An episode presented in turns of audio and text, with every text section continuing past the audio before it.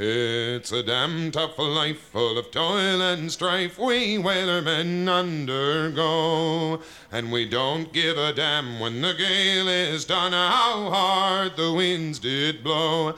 Cause we're homeward bound from the Arctic ground with a good ship taut and free. And we won't give a damn when we drink our rum with the girls of old Maui. Rolling down to old Maui, me boys, rolling down to old Maui. We're homeward bound from the Arctic ground, rolling down to old Maui. Welcome to Higgledy Piggledy Whale Statements. I'm Mark. And I'm Ben. And uh, we don't actually have a cat immediately to hand, but there's one nearby. yes, uh, the cat is this time not on the couch, but is in the living room. Uh, I repeat, the cat is in the living room. Moving forward. uh, and this time it's the other cat. It's Hobbs rather than Panini. Ah, they're both so good. They are really good cats. Um, Anyways, he's.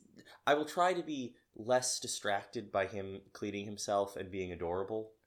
I mean, uh, here's the thing. On the one hand, that's, there's a part of you that is like, yeah, Ben, be professional. But as you said about five minutes ago, and you were correct to say, people like it when there's cat content on the podcast. Yeah, they they like it when the cat causes problems. But right now, he's just being majestic. Yeah, he's good. He's a good cat. Um, so uh, today we're doing chapters 81 through 84. Um, okay, but first, do you think Ishmael is a dog person or a cat person? Uh, I mean, I feel like in terms of like what people's sort of modern stereotypes of those are, people would say he's a cat person because he's like a nerd. But um, but we've seen him say very nice things about dogs in this book. Oh, that's true. That Whereas- uh, the um, the the sea does not have any equivalent of a dog. Exactly. Whereas he hasn't really said much about cats. Um, so, I mean, I think that based on the evidence, I would describe him as more of a dog person than a cat person. Um, Yeah, that's that's probably true. And he does he does like to have his affections returned in a very direct fashion. On the other hand, possibly it's picking up that Hobbs is purring as I'm petting him. Just as an argument for cats in general. Ah, anyways, uh, cat content aside, sorry Yeah. to delay things. here's what I'll uh, here's what I will say. Whether Ishmael prefers cats or dogs, I'm sure he could go on at length about why the one that he prefers is superior. you know that there's a category of literary figures who have written extended essays about why cats are better than dogs.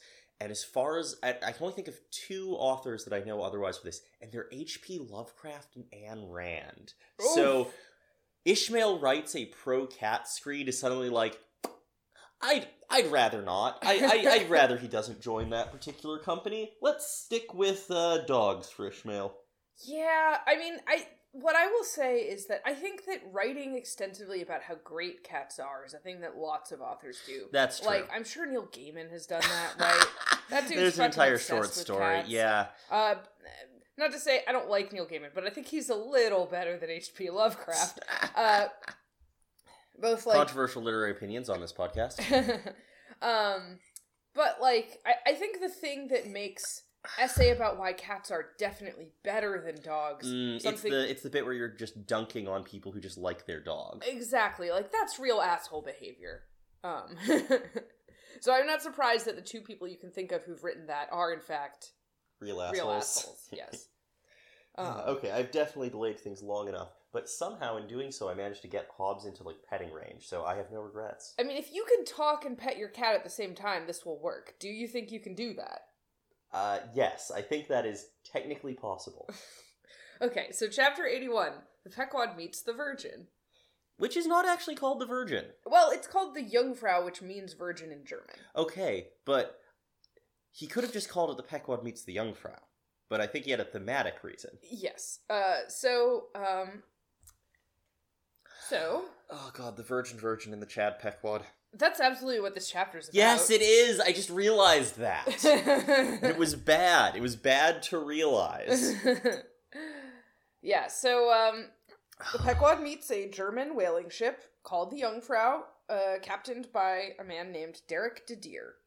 of Bremen. Yes. Um, who, incidentally, in all previous cases when uh, they're when they've met another vessel and Ishmael has talked about the captain of that vessel, he's referred to that man by his last name, uh, but he calls this one Derick. Yeah, it's got very strong, um, like, uh, calling a, a grown man by his first name the way you would, like, uh, a toddler energy. Yeah, I definitely think it's a little bit uh, dismissive. Yes. Um, Uh, you, a little bit. Uh-huh. Uh So, um, the uh, basically as soon as the ships sight each other, Yeah. um, Derick sets off toward the Pequod in a boat uh, with a lamp feeder and an oil can. Which a lamp feeder is like a, um, well, I'll just read what PowerMobyDick.com says: a vessel with a narrow spout for pouring oil into a lamp. it, it's basically the thing you it's like a funnel it's the thing that you get the you move the oil between things with so he has an oil can he has a lamp feeder he wants to borrow a cup of oil Yes. and part of the joke here and it is a joke is that a whaler running out of oil implies they've had no luck whatsoever and no skill at catching whales because if you haven't got any if you've got a whale you have oil enough for years because that's the point of the industry Yes. So it's definitely like from the beginning we're like, damn, uh Derick and the Virgin do not know what they're doing. Um Yeah. There's also, I think, a little bit of irony when um, uh, the boat of the Jungfrau just shoots off towards the Pequod. Uh, it's framed as, uh, for some reason, the Jungfrau seemed quite eager to pay her respects, and then it turns out that it's because they want to be like, I, I um, can't. I can't work at night. I don't know if have, even have light, you know, oil to light my uh, cabin, which is a terrible situation. Would you just let me borrow some oil for that? Yeah. Um and of course, uh the first thing Ahab is not interested in this. The first thing he wants to know is if they've seen the white whale, but they have no information about that. Um, Yes. uh, also, God, the um, the sentence here. Uh, he concluded by hinting that his ship was indeed what in the fisheries technically called a clean one, that is, an empty one, well deserving the name of Jungfrau or the Virgin. Yeah. The Virgin Derick in the chat Ahab begins. yeah, yeah. Uh, So and he very straightforwardly like goes um I don't know anything about a white whale, which is again I think a sign of inexperience. Every like serious whaleman we've met has some kind of tale of the white whale. yeah, yeah. Uh but he'd like some uh he'd like some oil. They haven't gotten even a flying fish is how it's put.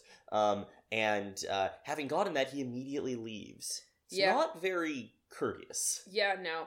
Uh, yeah, and the Pequod does give them oil. Um, Yep. which, ugh, God, it's like the Pequod does this one neighborly thing for them, and then for the rest of the chapter, it's just like cutthroat rivalry. Well, we'll see why because as their as the Jungfrau's boat is departing, uh, they spot a pod of whales. Yes, and uh, and you know, unsurprisingly, Derick is completely desperate to catch one of these, so he uh, he doesn't even return to the ship to put the lamp feeder and the oil can away before uh, having the boat he's in go right out after the whales. Yeah. So he has. This is sort of a scene because he has a considerable distance advantage over the uh, the Pequod's boats because they have to lower while he's already in the water. Um, and the uh, and then the Pequod's boats very quickly overtake the rest of the uh, the Virgin's boats, which are just not at all to the same degree. And I gotta say, this whole sequence is just constantly dunking on Derick. Ishmael ma- Melville made up a guy to explain how bad at whaling like German and Dutch whalers can be because there is a nationalistic element where like the Germans and Dutch are, are stated to have been once very important to whaling and in fact we've noticed that a number or at least I've noticed I'm sure you have as well a number of uh, whaling terms are originally from the Dutch yeah, yeah. I think uh, there's a mention of this like at the beginning of the chapter that these two nations were once uh, important to whaling and now really are not. Um, so yeah, uh, definitely there's a nationalistic element. Also, there's a nationalistic element in the way that the crew of the Pequod talk about this. Um, as we'll Mhm. see, because um, uh, this skips ahead slightly, but I think it, you know, isn't that confusing to skip ahead to this. Um, as the Pequod's boats are rowing, um, all three of the mates are, you know, encouraging their men in their each in their characteristic way, but each of them is specifically uh, saying, like, incorporating into their spiels something about like we've got to beat that German. Yep. Also, the way they say German is Yarman, Yeah, well, which all I can think of is Bloodborne. I'm sorry, but yes, the the Yarman. yes. Um, I mean, I guess Starbucks says German. Yeah, I think it's kind of like a like a I don't know if you would say like it's slang or like it's like a, a certain accent or something. I think Mm. Starbuck is a little too respectable to say Yarman.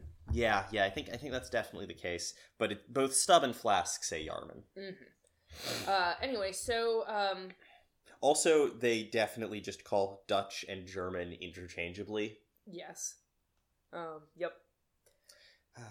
So uh, all the so they're they're they're making after this pod of whales. Uh, um, but in particular, actually, um, they're all making after uh, one of the whales in this pod, or possibly just kind of near this pod. Shortly behind this pod is Yeah. i- in the chase, and the pod clearly know that they're being chased. These are sperm whales, Mm-hmm. um, as you know, that is what the Pequod is licensed to hunt, um, uh, to go down and get, give the death.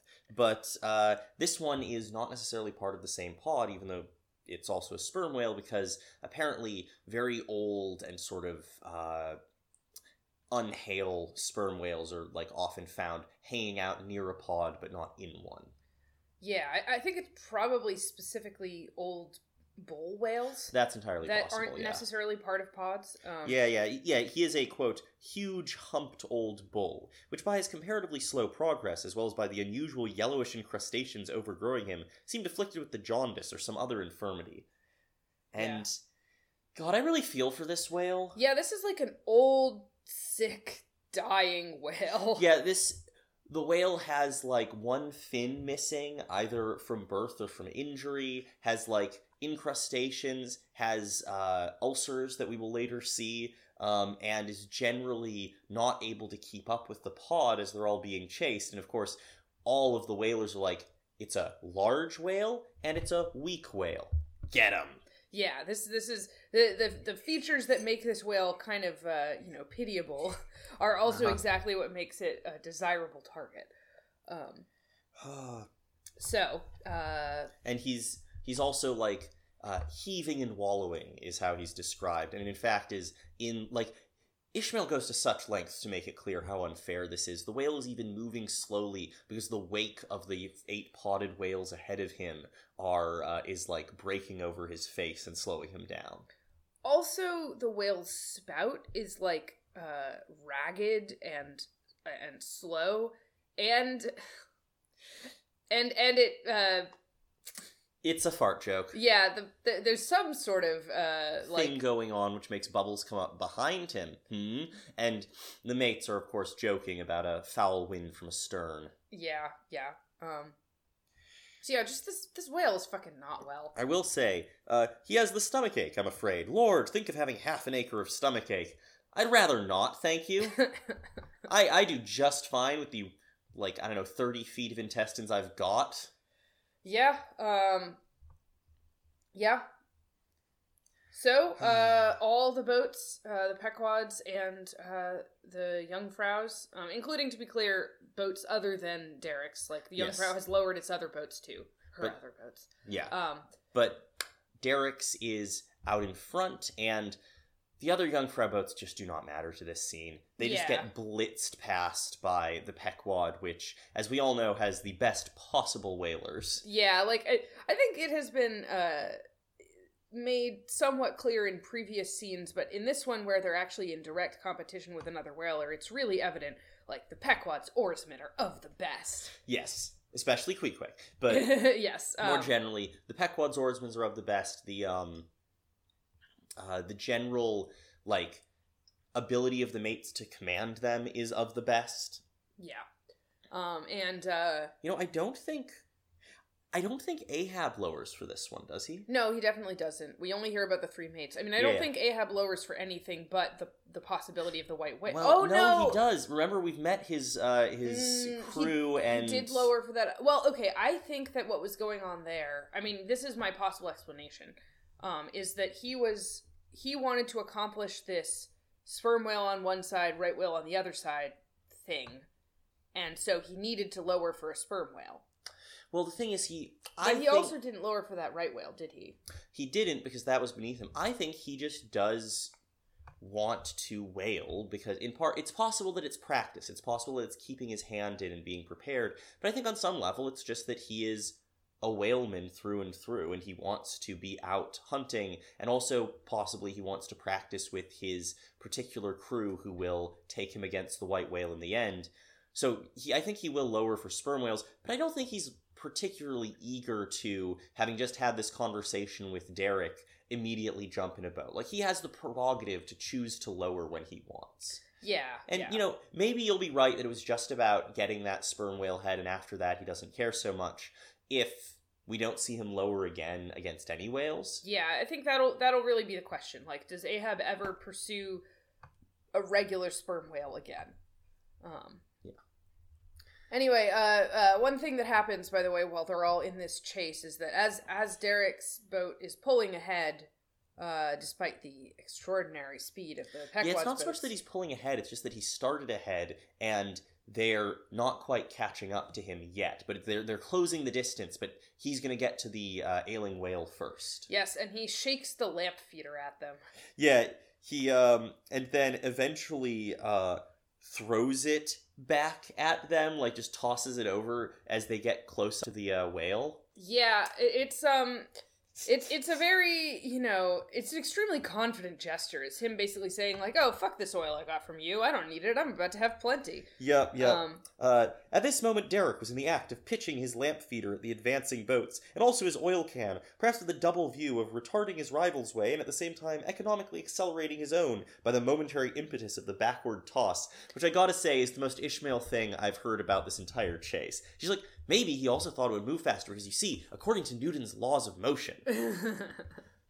Yes. Um Uh, but, you know, this gets Stubb to call, call him the unmannerly Dutch dogger. yeah.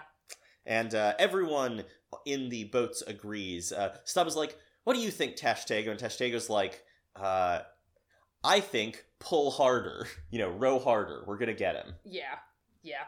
Um uh but uh Ishmael does tell us that Derick would have won the chase except that uh had not a righteous judgment descended upon him in a crab which caught the blade of his midship oarsman, which I think is not I don't think this literally means a crab grabbed the blade. I think it means No, no, no. A crab is when you um, catch the oar wrong during a stroke. That's that crabbing your stroke is a term. Okay, yes. Yeah, I, yeah. I was about to say I, I wasn't one hundred percent positive that was like a, a common term as opposed to like a metaphor that Ishmael was making, but But yeah, yeah, it's called catching crabs. It's when you bring the oar down uh, flat rather than. So when you're using an oar, you're supposed to, if you're doing it right, and I, I got some instruction from my parents when I was learning how to row a rowboat. Um, uh, they're very, you know, very against catching crabs as us- as usually the case. Uh, when you bring it down, you're supposed to have because you know an oar is flat, right?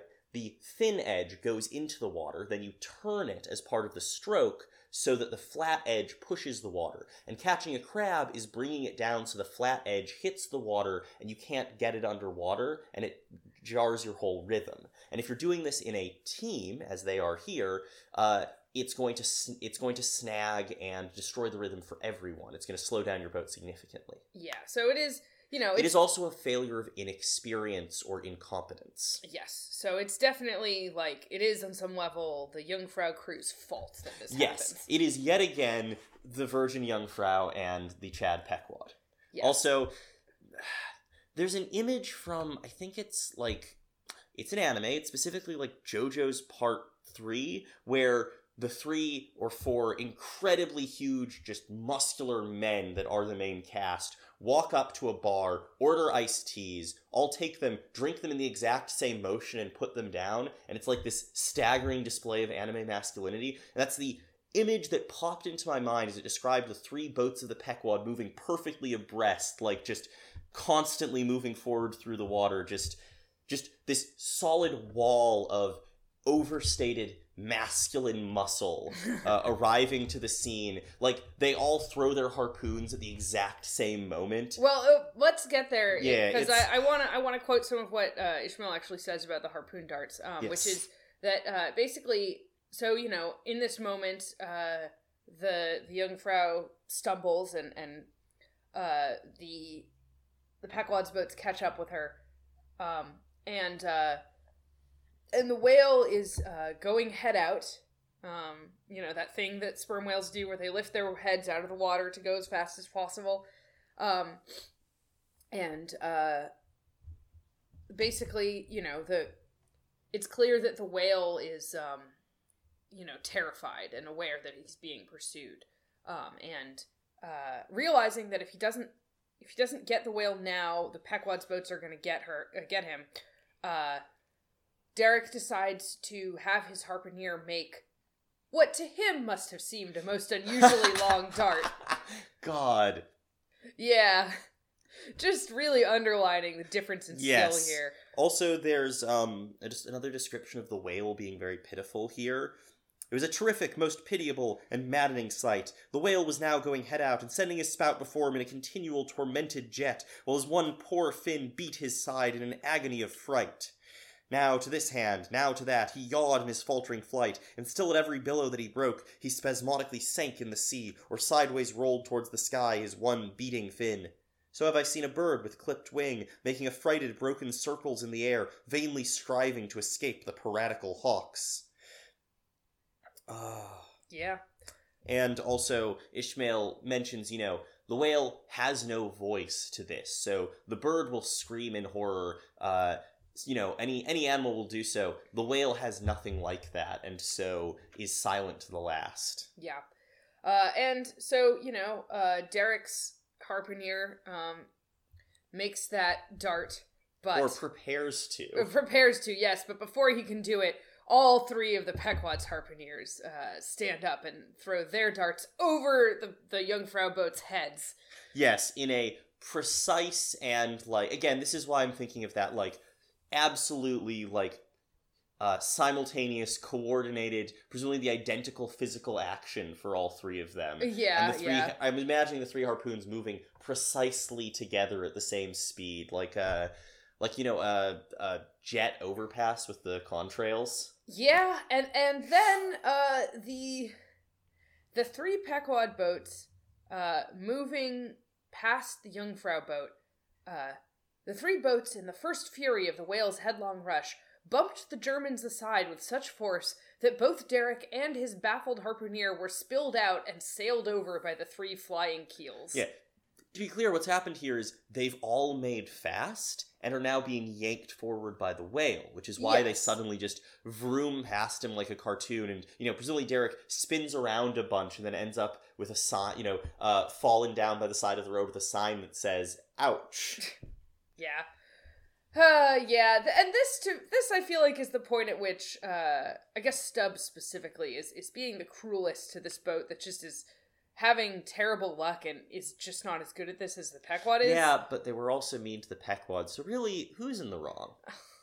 Like is, what Stubbs says is uh don't be afraid, my butterboxes. You'll be picked up presently. All right, I saw some sharks astern. St. Bernard's dogs, you know, relieve distressed travelers. Uh, So, like, yeah, look, if the Jungfrau had just been beaten in, like, a legitimate chase and, like, had some people knocked overboard and was not able to catch the whale, like, that really does suck for them, especially in the situation where they've not been able to catch any whales and don't even have oil to light their lamps at night. Yeah. But I guess this is legitimate capitalist competition question mark. Sure.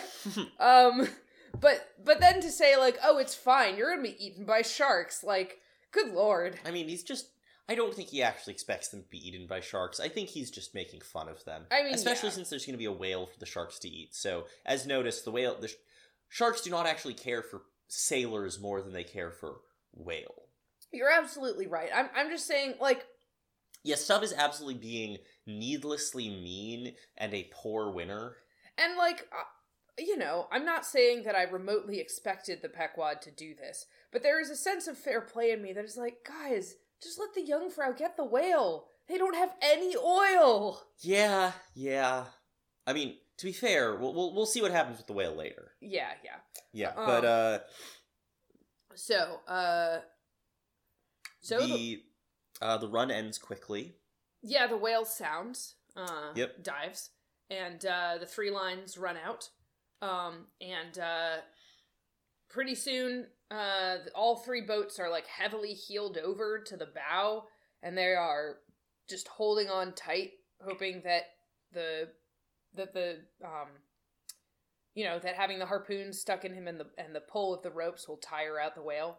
Yeah, and not just tire out, will convince the whale to return up to the surface because if the whale was smart enough to just keep diving and keep diving no matter what the pain, the boats would be sunk and the whale would be free. Yes, But in this case, and you know, in most cases, the they play out as much line as possible to try and get the whale to turn around and come back up to relieve the pressure on the uh, on the harpoon that has been lodged in the whale, and so you have this moment where they are just at the limit of how much line they can put out. They literally don't have any more line. They're all uh, heeling up. The boat is being pulled. I think there was a statement of like six inches above the water. The edge of the the gunnel of the boat is barely above wa- taking on water when the whale, uh, you know, re- begins to come back up again, held up by the harpoon.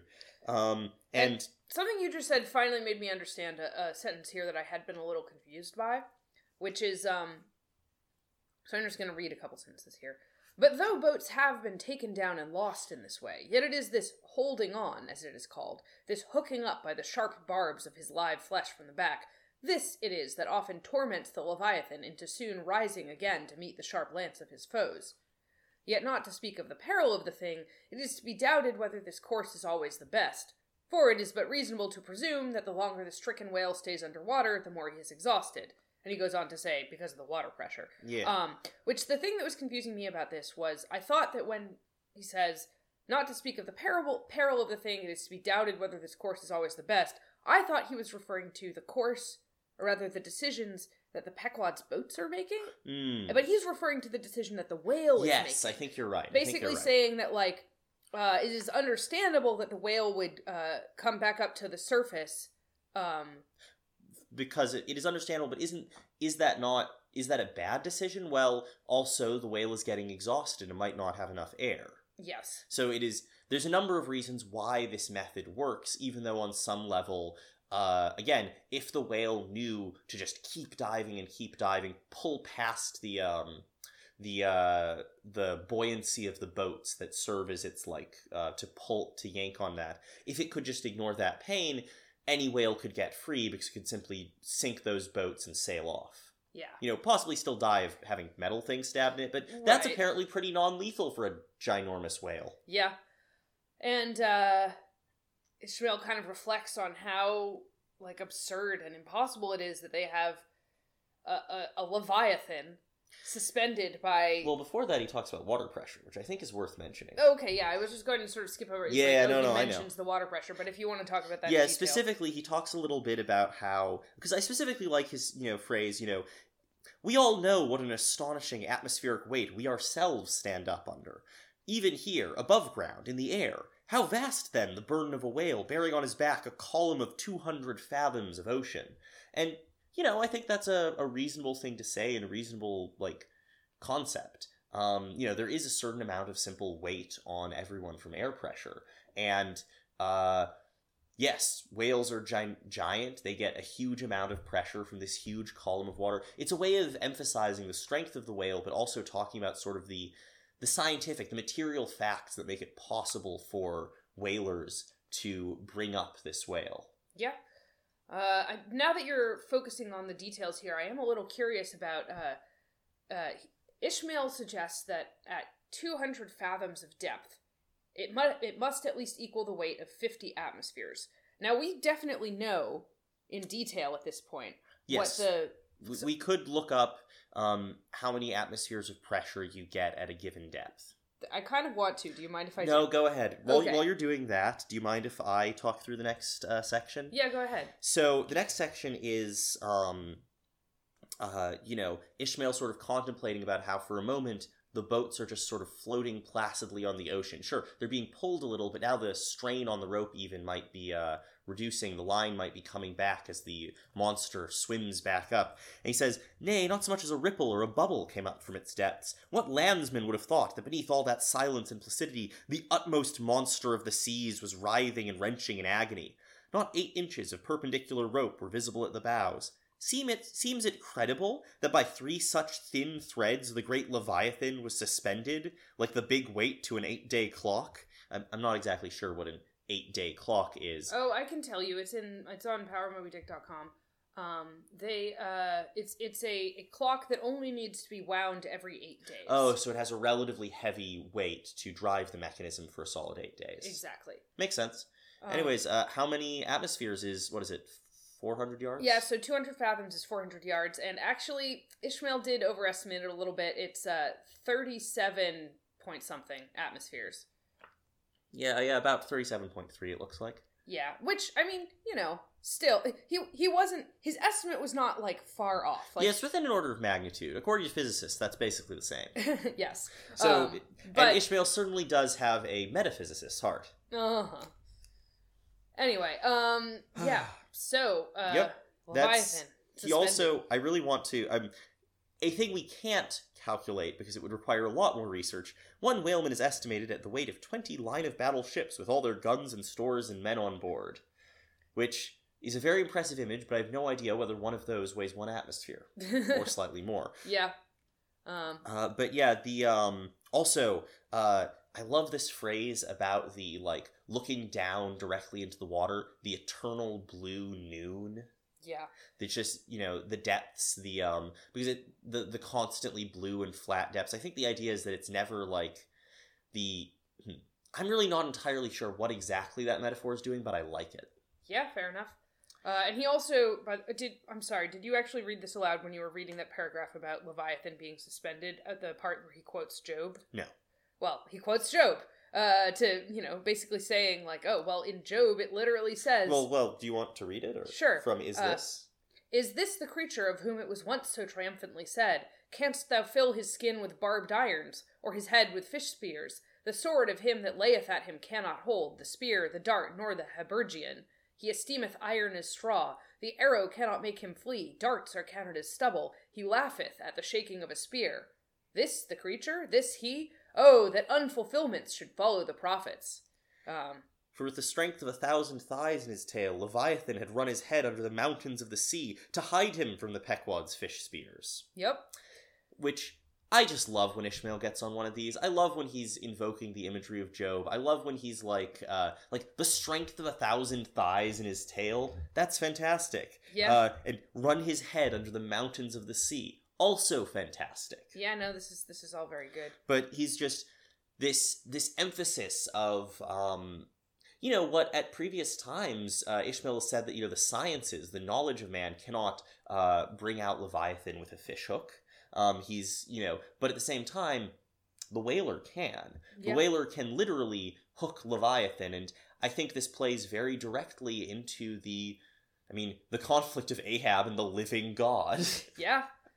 Uh, so, uh, after this period of time where uh, the, the boats are sort of uh, heeled over and the, the whale is suspended at depth, um, they. God, there's so many good sentences here. Like, in that sloping afternoon sunlight, the shadows that the three boats sent down beneath the surface must have been long enough and broad enough to shade half Xerxes' army. Who can tell how appalling to the wounded whale must have been such huge phantoms flitting over his head? Yeah.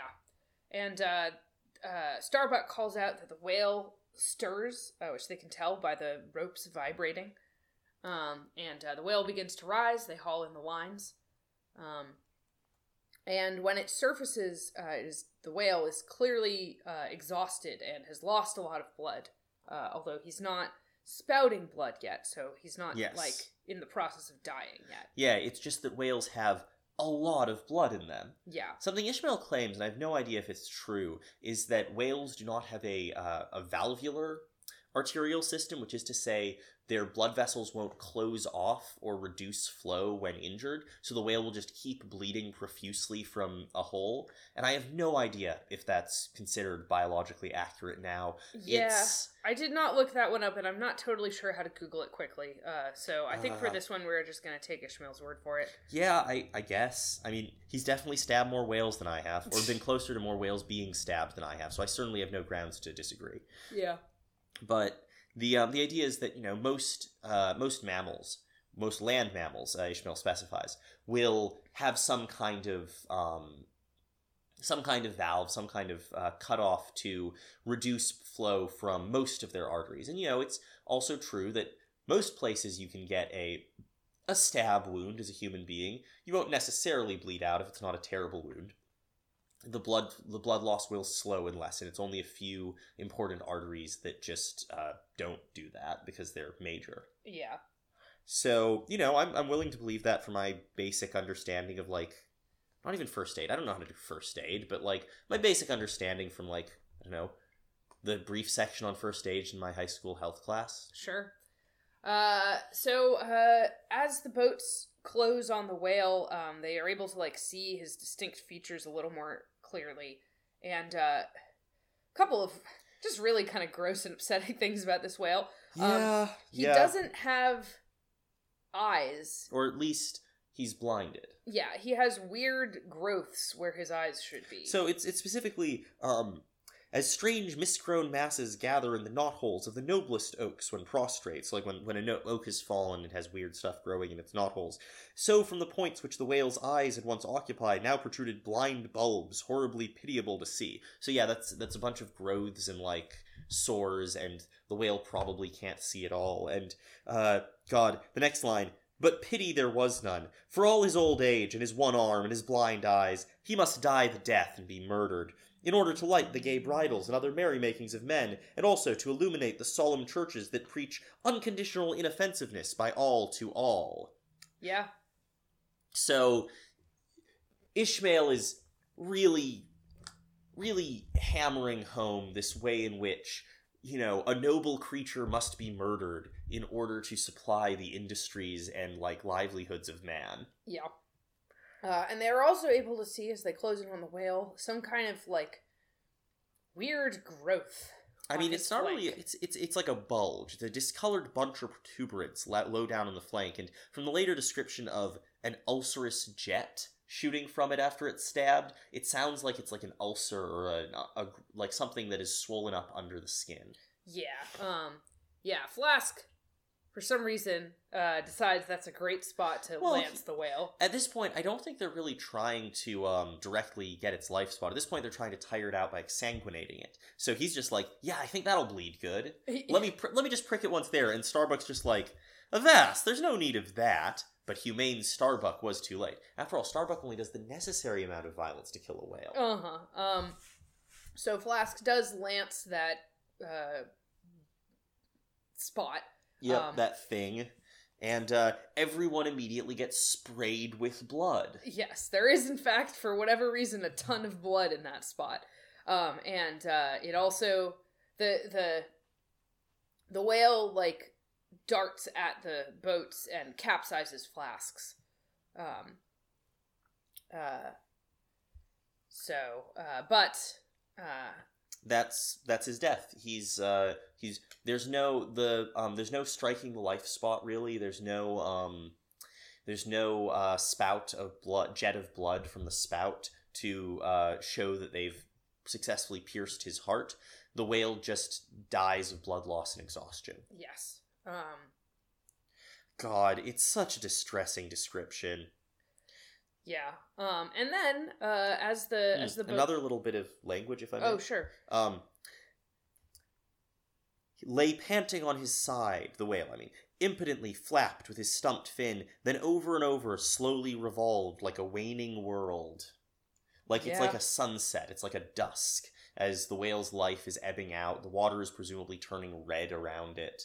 Um, the crew have all been splattered, and in fact, specifically being sprayed with gore is the whale's death stroke. He never manages to like overturn a boat or attack anyone. No, he he capsizes Flask's boat. Oh, you're right. He does. He mars the bows. Yes, you're right. But nobody gets injured or really in serious problems. Yeah, no. Fla-. Flask Flask Flask's boat being capsized is not a real problem. Uh, Yes. I, I just mean that the whale is is pitiable to the last. Yes, absolutely. And the the major thing that he succeeds in is literally staining the crew with blood. Yes.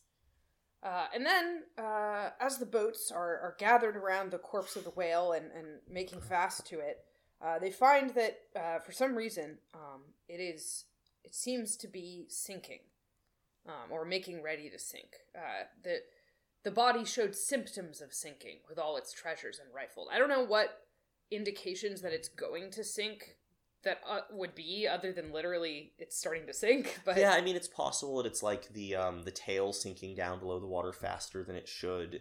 Um yeah. bubbles coming up around it. There's there's all sorts of things that could show that something is about to start sinking more rapidly. Yes, um, and uh, they uh, they basically take measures to secure it more uh, strongly um, to avoid this. And to cut in as quickly as possible. Yes, um, and uh, so yeah, they do manage to get the the body back to the ship and start cutting in. Um, and it turns out uh, when they're doing that, um, they find that there is uh, the entire length of a corroded harpoon was found embedded in his flesh on the lower part of the bunch before described. So the place where um where Flask uh you know finished off the whale that caused that rush of blood was in fact a you know a growth of scar tissue or other or irritated tissue around a harpoon that had previously been there.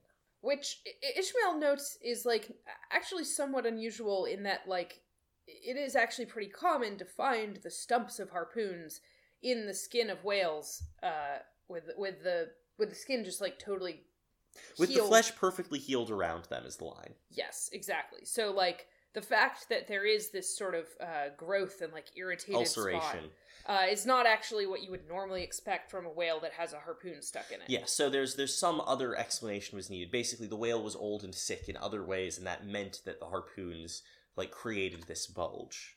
Uh, Also, um, not far from that, uh, with the flesh perfectly firm around it, was a stone lance head. yeah. So someone using stone tools had once tried to slay this whale, and that was back when the whale was young and strong, and so it healed back fully. Whereas now, in this you know this latter age of whaling, an iron an iron harpoon was sunk in, and the whale couldn't simply you know survive it. And I really like the the implication of the age of the whale that gives. Yeah, absolutely. Like this whale was hunted by, I mean, Ishmael suggests by like uh, pre-Columbian American whale hunters. Uh, Yes, Um, that that's his suggestion. Is that and he suggests that it might have been like someone up in like the Pacific Northwest because it's the Pacific Ocean that they're, Well- they're hunting in. I think that um, I think that the in this case Norwest may re- be referring to the Northwest Passage. Oh, interesting. Yeah, so I think yeah. he just actually means anyone on either of the northern coasts. Okay, yeah, that is what Power Moby Dick says. So Yeah. Um. I, I assumed that you know that was there was a specific region he was associated with, but no, I suppose that makes sense. Huh? uh, You know, now I'm just curious whether is is whale hunting generally speaking a northern thing? Like as you get closer to the equator, do people hunt whales less because there's just more sources of food? Also. I it's also possible that whales just surface more up in the north. Yeah, I mean, uh, certainly as far well, hmm. So I was just thinking to myself because I I remember the other day looking around on Wikipedia for like what were the first societies to engage in like concerted Whaling, whale yep. hunting, and uh, there is a, a there's the possibility that it was the Basques. Oh right, they have their well, yeah. eh, That's the the. I remember talking about this. It's the Basques may have done like industrial scale, like you know, production of trade goods level whale hunting, but a lot of other societies had long before that been doing like, you know, if a whale comes in near your shore. You head out in small boats and see if you can't get food for a stupidly long period of time. Whereas the Basque were the Basque were actually hunting whales for oil earliest. Yes, that's true. Um, Like so, the the hypothetical. Uh, I mean, not hypothetical. We know that pre-Columbian societies did hunt whales, and I think, as far as I know, they were mostly northerly societies. But again, I might just not know about um, equatorial whale hunters. Exactly. Yeah, yeah, we'd have to go look at a bunch of stuff on Wikipedia, and you know, who knows exactly how reliable Wikipedia is for this information. We, uh, uh, last night Ben and I went on a Wikipedia dive trying to find out some information that was very tangentially related to some stuff in Yeah, a later I- chapter, and I'll be honest, looking back on that, that was a huge waste of time. it kind of was, yeah. we did not need to clarify the something that is not even going to come up in the podcast as it turned out to be utterly irrelevant. Yeah, we, yeah. Anyway, um. Beware Wikipedia, ye young sub subs. yes. Uh, anyhow, um, so, uh, the, Whale sinking. Yes, the whale is sinking, and the and the whale being like, in order to prevent the sinking, they have attached the whale to the Pequod with extremely strong like chains and cables. Uh, but as the whale is just, the body is determined to sink.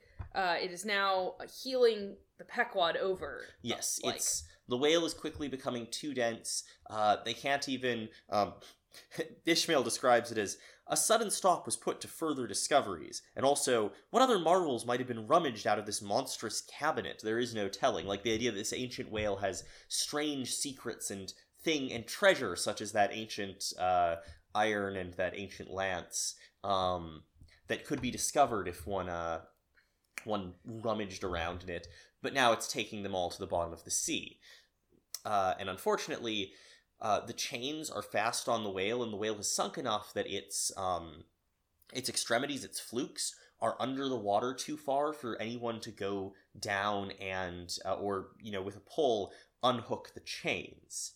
I, I thought so. You're you're totally right that the situation is making it impossible to like cast off the chains in the normal way. But I thought that what was being suggested was that um, it was not possible to cast them off on the ship. It's also not impo- not possible because they're too tight on the ship. Yes. Yes, the um uh then, when the command was given to break clear from it, such was the immovable strain upon the timber heads to which the fluke chains and cables were fastened that it was impossible to cast them off. Meantime, everything in the Pequod was aslant.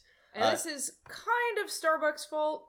Um, in that Starbuck was determined to try to process this whale until the last possible second. Yep, hung on to it to the last. Hung on to it so resolutely, indeed, that when, it, then when at length the ship would have been capsized if still persisted in locking arms with the body. Yeah. So uh, they they are able to get the they, they do manage to get the body loose, but only by the expedient of uh, actually cutting the chain Yes. uh, with a hatchet, uh, which of course Queequeg does. Yeah, well, Queequeg is told, um, run one of you for a prayer book and a penknife and cut the big chains by, as always, sarcastic Stubb. And Queequeg says, knife?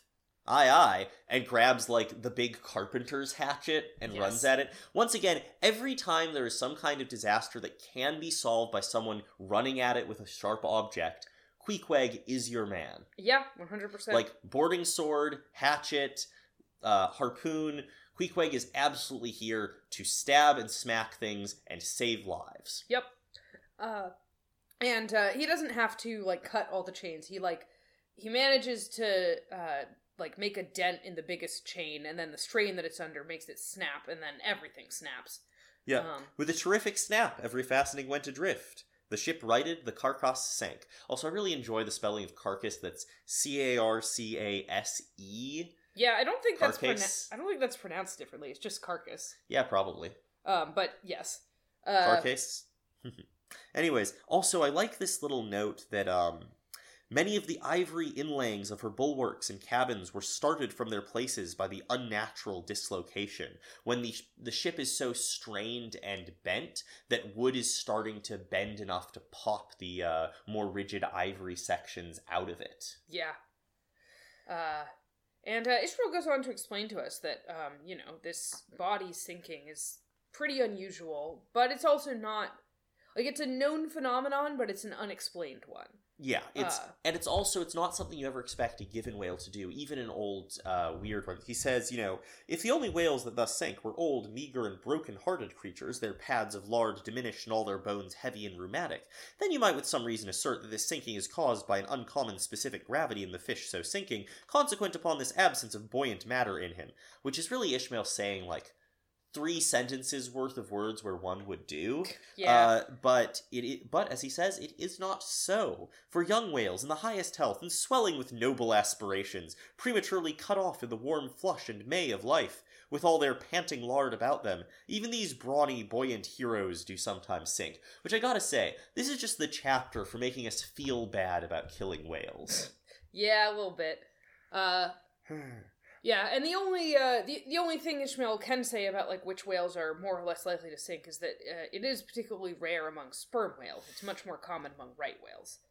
Um, uh, he argues this might be because right whales have more bone per whale. mhm. Um, he also talks about how um, whales, even if a whale sinks, they will often rise again when gases uh, fester in the corpse. Yeah. Um, and so when hunting right whales, um, Well, specifically, uh, the the shore whaling, which is to say, we talked about this earlier, the practice of uh, hunting whales that come near the shore. yeah, yeah, and then just taking off in boats rather than having a full ship for processing the whale. Yeah, which is apparently something that happens among the bays of New Zealand. Yep. Uh, when when a whale seems to sink, they just fasten buoys to it so that when it rises again, they'll just be able to see where it is. Yes, and I'm assuming that it being in the bays of New Zealand is important because if it sinks deep enough, the buoy will also be lost. it's not like the buoy's going to hold the whale up. Yeah. Um, whereas if it's in a bay, it's po- it might be possible to have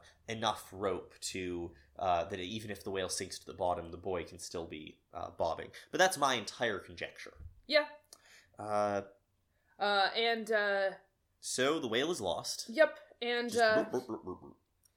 Not long after that, uh, the um, the Pequod the Pequod's masthead sight that the Jungfrau is lowering again. Yep. Uh, but the only the only spout in sight was that of a finback, belonging to the species of un- uncapturable whales because of its incredible power of swimming. Nevertheless, the finback spout is so similar to the sperm whales that by unskillful fishermen it is often mistaken for it. Ah, So, yeah. So now the Virgin, um, you know, crowding all sails, four key, all four keels from the ship and the boats, uh, in motion, um, disappear far to leeward, still in bold, hopeful chase, pursuing a finback, which, as we have been assured, they will never catch. Yeah. And the, uh, do you want to read the last sentence of the chapter? Yeah. Oh, many are the finbacks, and many are the Dericks, my friend. the the Derick of the Virgin and the Ahab of the Chad. There's only so many times you can make that joke on this podcast. Yeah, that was the last one. Yeah, it's true. We finished this chapter. I just, I really wanted to say the Derick of the Virgin and the Ahab of the Chad, having established the joke earlier. Uh-huh. I feel I did it well. Sure, sure.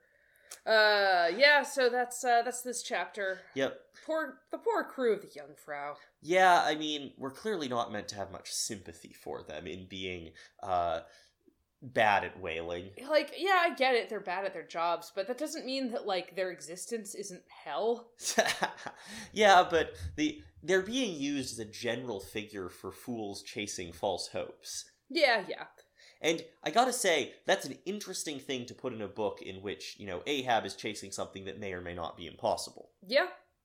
But he's chasing it in a very different way. He's not full of overconfidence. He's, you know, mad Ahab, moody and broody and intense. And and he knows his enemy, you know? Like the yeah, yeah. The distinctive thing here, I think, about uh, the Jungfrau and Derick is that they just don't really understand what they're doing. Yeah, yeah. Ah. Those German whalers, am I right? yeah. Uh, so let's uh, let's go to the next chapter. Yep. Chapter eighty-two: The Honor and Glory of Whaling, uh, which starts with just another classic Ishmael bit. Yeah, I gotta say, if I hadn't already uh, hole in one the Ishmael is bad at storytelling, Mm. here's him arguing for it. There are some enterprises in which a careful disorderliness is the true method.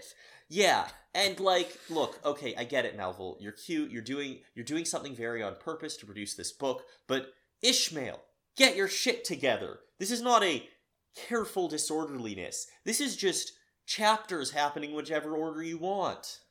Yeah. Ah. Uh, so at this point in the book, uh, Ishmael is kind of like, you know, as I'm thinking about whaling, uh, I'm really realizing that like lots of the the demigods and heroes and and prophets of history were actually whalers if you think about it. Yeah, that is that is absolutely what's going on here. Also, I do love that he just starts with there's some enterprise which a careful disorderliness is the true method, and then immediately doesn't explain that or say why that's the case. Just say the more I dive into whaling, the more impressive I think of the fraternity of whalers going back in time. Whalemen really are cool. And it's like Ishmael, you showed your hand a little, buddy. Yeah. Um so there are basically a number of, you know, uh legendary figures. Um Who at one point fought a sea monster. That's it. Yeah.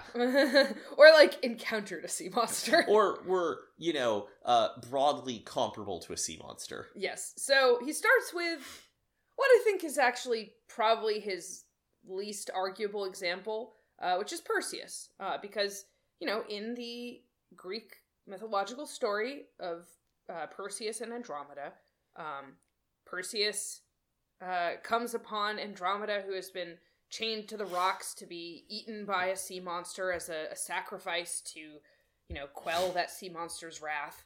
Um, and the sea monster in this case, okay, it is very often depicted as like a, scaly fish thing. Serpent, a dragon, and, and anything but a whale. However, the sea monster is called Cetus. Mm, which It- is where we get cetacean. Yeah, so I don't actually. I, I think of all the sea monsters of of history and myth, that What, you know- what about the one in the uh the in the uh Pontopus? Was that was that it? The um the one that uh the bishop wrote about. Okay, That yeah, he was like was that Ishmael was so certain must be an actual literal whale. right. I guess I'm just saying. I think that it is not unreasonable to say Cetus is supposed to be a whale because of the name. Yeah, that's that's fair. Or whales are named after Cetus, either way. Um, and yet he does also have some other information, such as, for example, uh, I let no man doubt this Arkite story, which I'm assuming means like you know pre antediluvian or sort. No, it's uh, it's actually just based. on there's a city called Arca. Oh, okay, Um, never mind. I misinterpreted that. For in the uh, for an ancient, the ancient Joppa, now Jaffa, on the Syrian coast, in one of the pagan temples, there stood for many ages the vast skeleton of a whale, which the city's legends and all the inhabitants asserted to be the identical bones of the monster that Perseus slew. Uh, and this, by the way, he does have like a the, the incident that he's describing has um, a specific citation in classical literature. So when the Romans took Joppa, the same skeleton was carried to Italy in triumph. That I think that probably really happened. Uh, what PowerMobyDick.com says is a politician named Marcus Aemilius Scaurus brought sea serpent bones from Joppa to Rome in 58 BC. Okay, but do we know what those sea serpent bones actually were? Yes. So now I'm going to read to you from uh, Pliny the Elder's Natural History. Sure, not gonna argue with Pliny. Which is where we get this. Um, and, and and to be clear, I believe Pliny the Elder. This is not a case of like Herodotus writing about places he's never Sure, been. sure, yeah. This is like a relatively recent and and familiar event for Sure, sure. M. Scaurus, in his aedileship, exhibited at Rome, among other wonderful things, the bones of the monster to which Andromeda was said to have been exposed, and which he had brought from Joppa, a city of Judea. These bones exceeded forty feet in length, and the ribs were higher than those of the Indian elephant, while the backbone was a foot and a half in thickness. So, That does sound plausibly like a whale. yeah, I don't think it is. Methinks it's something like a whale. I, like it sounds like there were actually some giant bones at the city of Joppa that were brought to Rome that could have been whale bones. But what if they were dinosaur bones? I'm just saying. Uh, yeah. I- yeah, I mean, but you know, whale bones are probably the most reasonable explanation for that, especially if they were not like stone, uh, petrified. So yeah, um, and it does seem like the legend was, in fact, that these were the bones of the monster that uh, Perseus slew. yeah. So you know that. Yes, I think it is very well argued that at least according to the people of Joppa, Cetus was a whale, and that would explain how that specific connection might even explain how cetacean became the term for whales and whale-alikes. Yep. Uh, you know, now- whale likes, or the less known, you know, dolphins. It's better to call them like a whale light because they have some of a whale's mechanics, but not my all of them. You dork. Um, so uh, his next example. uh, you know, I, I was, I was, Sorry, I please I- go on. I was explaining how I think the idea of Perseus as a whaler is relatively defensible, primarily in order to set up that most of the rest of these examples are a lot more dubious. For example, the next one, St. George and the Dragon. uh, which Ishmael basically asserts with what I consider to be no solid basis at all. oh yeah, no. Um, the, that the dragon in that story was a whale.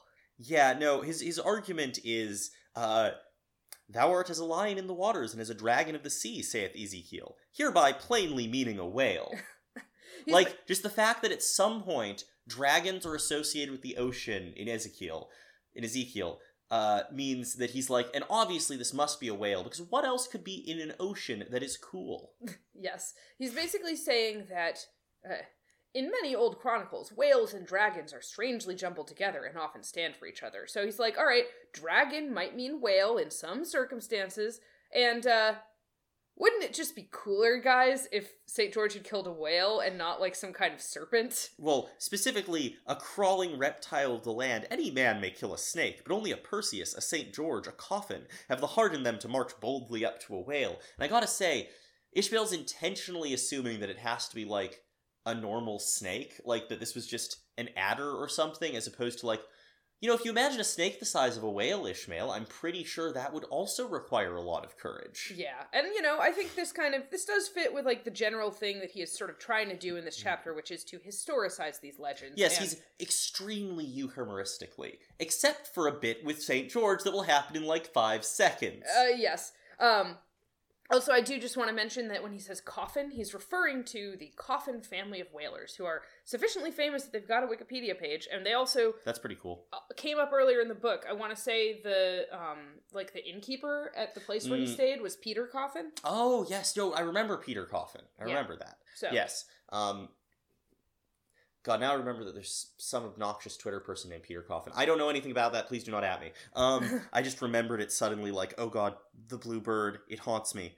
But um, so one thing I do want to say here is that well, one thing I want to do is have we defined euhemerism on this Uh, podcast? no, I don't think we've actually used that term before, but it is highly relevant to this chapter Yeah, and kind of to Ishmael's method in general. Yeah, so please do define it. Uh, so I'm, I may be I'm not a classicist, so I may be slightly uh, simplifying this, but basically, the Euhemerism was a school of historical thought that emerged uh, in uh, antiquity, actually, and has still consi- continues to be useful as a term to describe a certain tendency in thinking about history, which is the idea that all myths can be broken down into events that would be mundane and comprehensible from the perspective of like people now. Like and they all have some kind of basis in fact so for example the simple euhemerist sort of example is Jupiter or Jove or Zeus was a king who was very powerful, who conquered other kings and overthrew his father, who was Cronus or uh,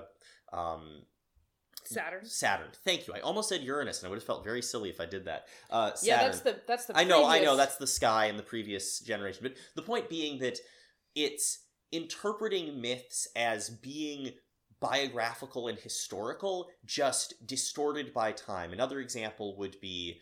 Um, uh, there's a very funny example I once saw of applying euhemerist methodologies to uh, Galactus from Marvel Comics to show how this sort of works, which is so Galactus is a devourer of planets. Well, planets is a term for wanderer in the Old Greek, so maybe there was a large man in ancient Greece who is known for consume for being a cannibal, for like attacking and eating wanderers, and uh, that is the origin of the story of Galactus, who through the conflation of planets, the, the moving stars, and planets, the wander, the like a literal traveler, comes to have this mythological figure of a person who is a villain who eats planets. And it's that's sort of the basic method, which is saying everything mythological has some basis in concrete fact. Nothing ever just got made up or was purely metaphorical. Rather, they are all distorted descriptions of actual history. And that's what Ishmael's trying to do here. He's trying to say, well,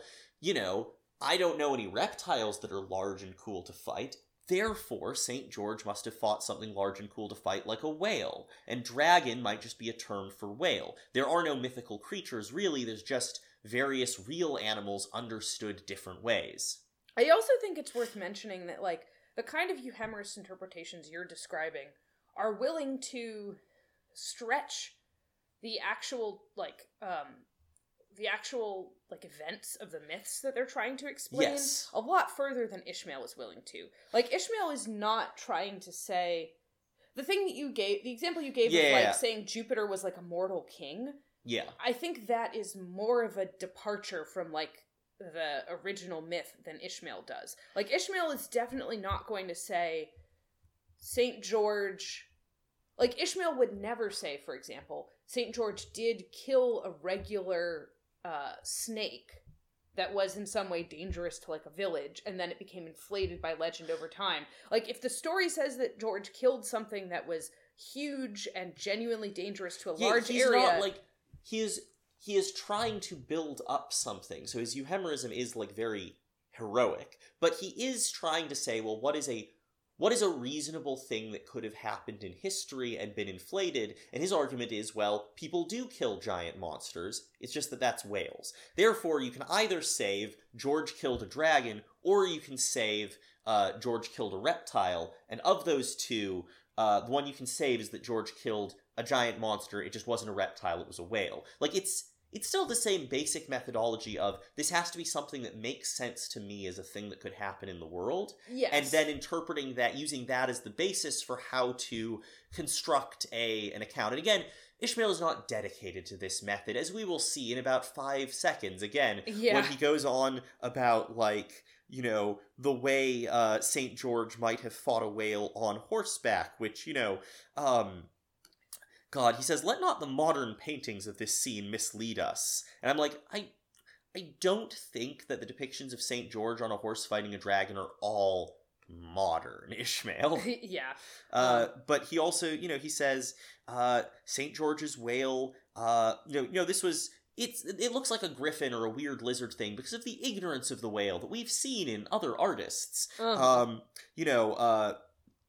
Uh, the true form of the whale was unknown to artists, and considering that, as in Perseus's case, St. George's whale might have crawled up out of the sea on the beach, and considering that the animal ridden by St. George might have been only a large seal or seer or seahorse, and like at that point, you've abandoned euhemerism entirely to say, yes, St. George did ride out to fight a whale on a seal or seahorse, because that's what you'd need to fight a whale. Yes, like I, I think that that is uh, that is kind of what I mean in the sense that like uh, Ishmael is still going to be very literalist about this. Like Saint George has to have ridden something. Yes. Uh, Or, you know, have been on a beach, in which case he was killing a beached whale, but I think Ishmael's sort of flinching from that, because it's really unimpressive. You're like, yeah, I mounted up my, my horse, I steadied my lance, and I charged the large blubberous animal slowly dying on the beach, finishing it off. yeah, like uh, uh, something that I think is very clear throughout this chapter is that Ishmael is uh, desperately laying tracks ahead of him to try to make his arguments that you know that these legendary heroes were whalers and that therefore all of their legendary heroism applies to whaling. And you know as he's doing this by the way that he's trying to justify that they were whalers he's actually kind of taking away significantly from the legendary heroism So he has to build that back up. exactly and uh, like it it does not form a coherent whole Yeah, I do love his his mo- his like uh, description of his own model and method um, as being like the um, the story of the of Dagon in the Bible. Um, I'll, I'll just read this. In fact, placed before the strict and piercing truth, this whole story, uh, the story of George and the Dragon, will fare like that fish, flesh, and fowl idol of the Philistines, Dagon by name, who being planted before the ark of Israel, his horse's head and both the palms of his hands fell off from him, and only the stump or fishy part of him remained. Uh, Which is, you know, part of the the biblical story of Dagon is that everything but the the fish section uh, fell off of the half fish god Dagon when uh, confronting the ark. At least that's what I remember of it. And so his, he's claiming that all of the fantastical and unreasonable parts are falling away, revealing the whale fish tail that remains, the tail of whales, you might say. Yeah. Um Yeah. Uh it it it it looks like uh just looking at the um the text of this passage in uh First Samuel chapter 5.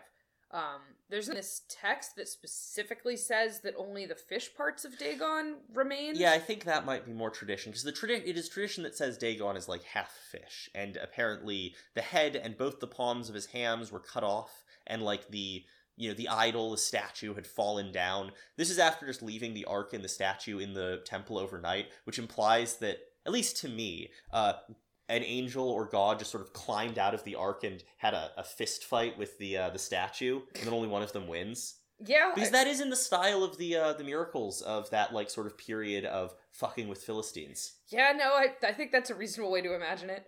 Uh, certainly, I, th- I feel like that's the way that Ishmael might imagine it. Yeah, I think. Hmm.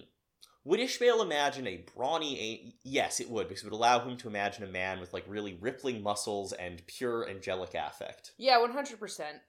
I think it's very easy for me to imagine Ishmael imagining like a just a really handsome Renaissance angel descending from the sky to beat up this like uh, chimeric Dagon. Well, actually, to beat up a whale. yes, right, of course. Oh God. Uh, God, he then goes on to argue that whalers should have the Order of St. George, not knights and nobles, because really, St. George was a whaleman. Yep. Yeah. Uh, so we are much better uh, entitled to that, and let them never eye a Nantucketer with disdain. This is oh, so much of this is just feeling insecure about whalers. Yeah. Yeah. God, it's imagine Ishmael on Tumblr. First of all, sorry for that. Second of all, imagine Ishmael on Tumblr making like pro whaler posts and whaler appreciation posts, and just like you know, actually, if you think about it, Tumblr posts about whalers. Yeah. I mean, yeah. that's this book mostly. Yeah, but- more or less. Uh, so let's uh, move on to the next example, which uh, uh, his next example is Hercules. Um, Yep. And this is referring to what I think could reasonably be described as a pretty obscure uh, story about Hercules. I certainly had never heard it. Yeah, so this is the idea that Hercules uh, killed a sea monster to which a, a princess was being exposed in basically an exact parallel to the Oh, oh, so- Perseus and Andromeda story. Oh yes, because I am not hugely surprised at the possibility that at some point Hercules did everything that every other uh, Greek hero did in some version. Because Hercules is one of those like great attractors of mythology, where like you just attribute everything to them, both because they're you know an important heroic figure, and also because they uh, were a um, major like cultural figure for your particular state, claiming descent from them. I know that uh, Sparta did, for example. Yeah. Uh, so the idea that Perseus that bleh, that Hercules, Perseus and Hercules. jeez, the idea that Hercules uh, slew a sea monster, saving a princess, specifically a Trojan princess. Oh. Uh, this this exists in a number of texts. It seems to Uh-huh. be relatively well attested. yeah, yeah. I guess. I mean, well attested is a hard thing to say about. My point is just that it it's it's clearly a myth that existed that lots of texts that Yes, record myths yeah. mention. Also, this is the goofiest thing, but that picture you've got on a website open of like one of those uh, red and black vases, um, urns, I guess, uh, with uh, a very cool sea monster fighting what I'm told is Hercules.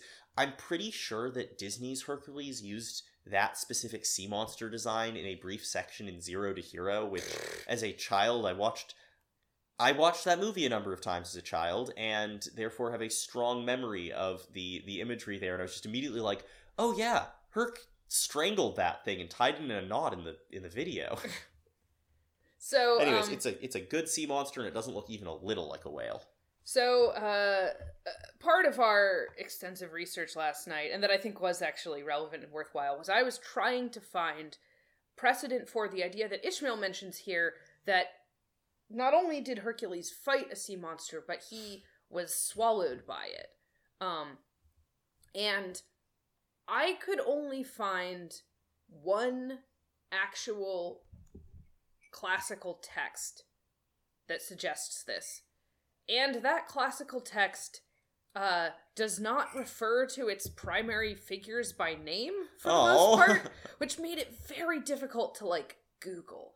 Uh, but I did finally find this is from something called the Alexandra by, well, supposedly by Lycophron, although also possibly this is one of the uh, category of classical texts which are referred to as being by pseudo the author's name. So this is supposedly by pseudo Lycophron, which means like there is a uh, um, like there exists a general sort of uh, you know received wisdom from like antiquity that this is by Lycophron, but modern research suggests that it couldn't actually have been by that particular historical personage. So, pseudo Lycophron's Alexandra says that um you know that that Hercules fought a sea monster to save the princess Hesione. Uh quoting here, but in place of the woodpecker, that is to say Hesione, he swallowed in his throat a scorpion, Hercules.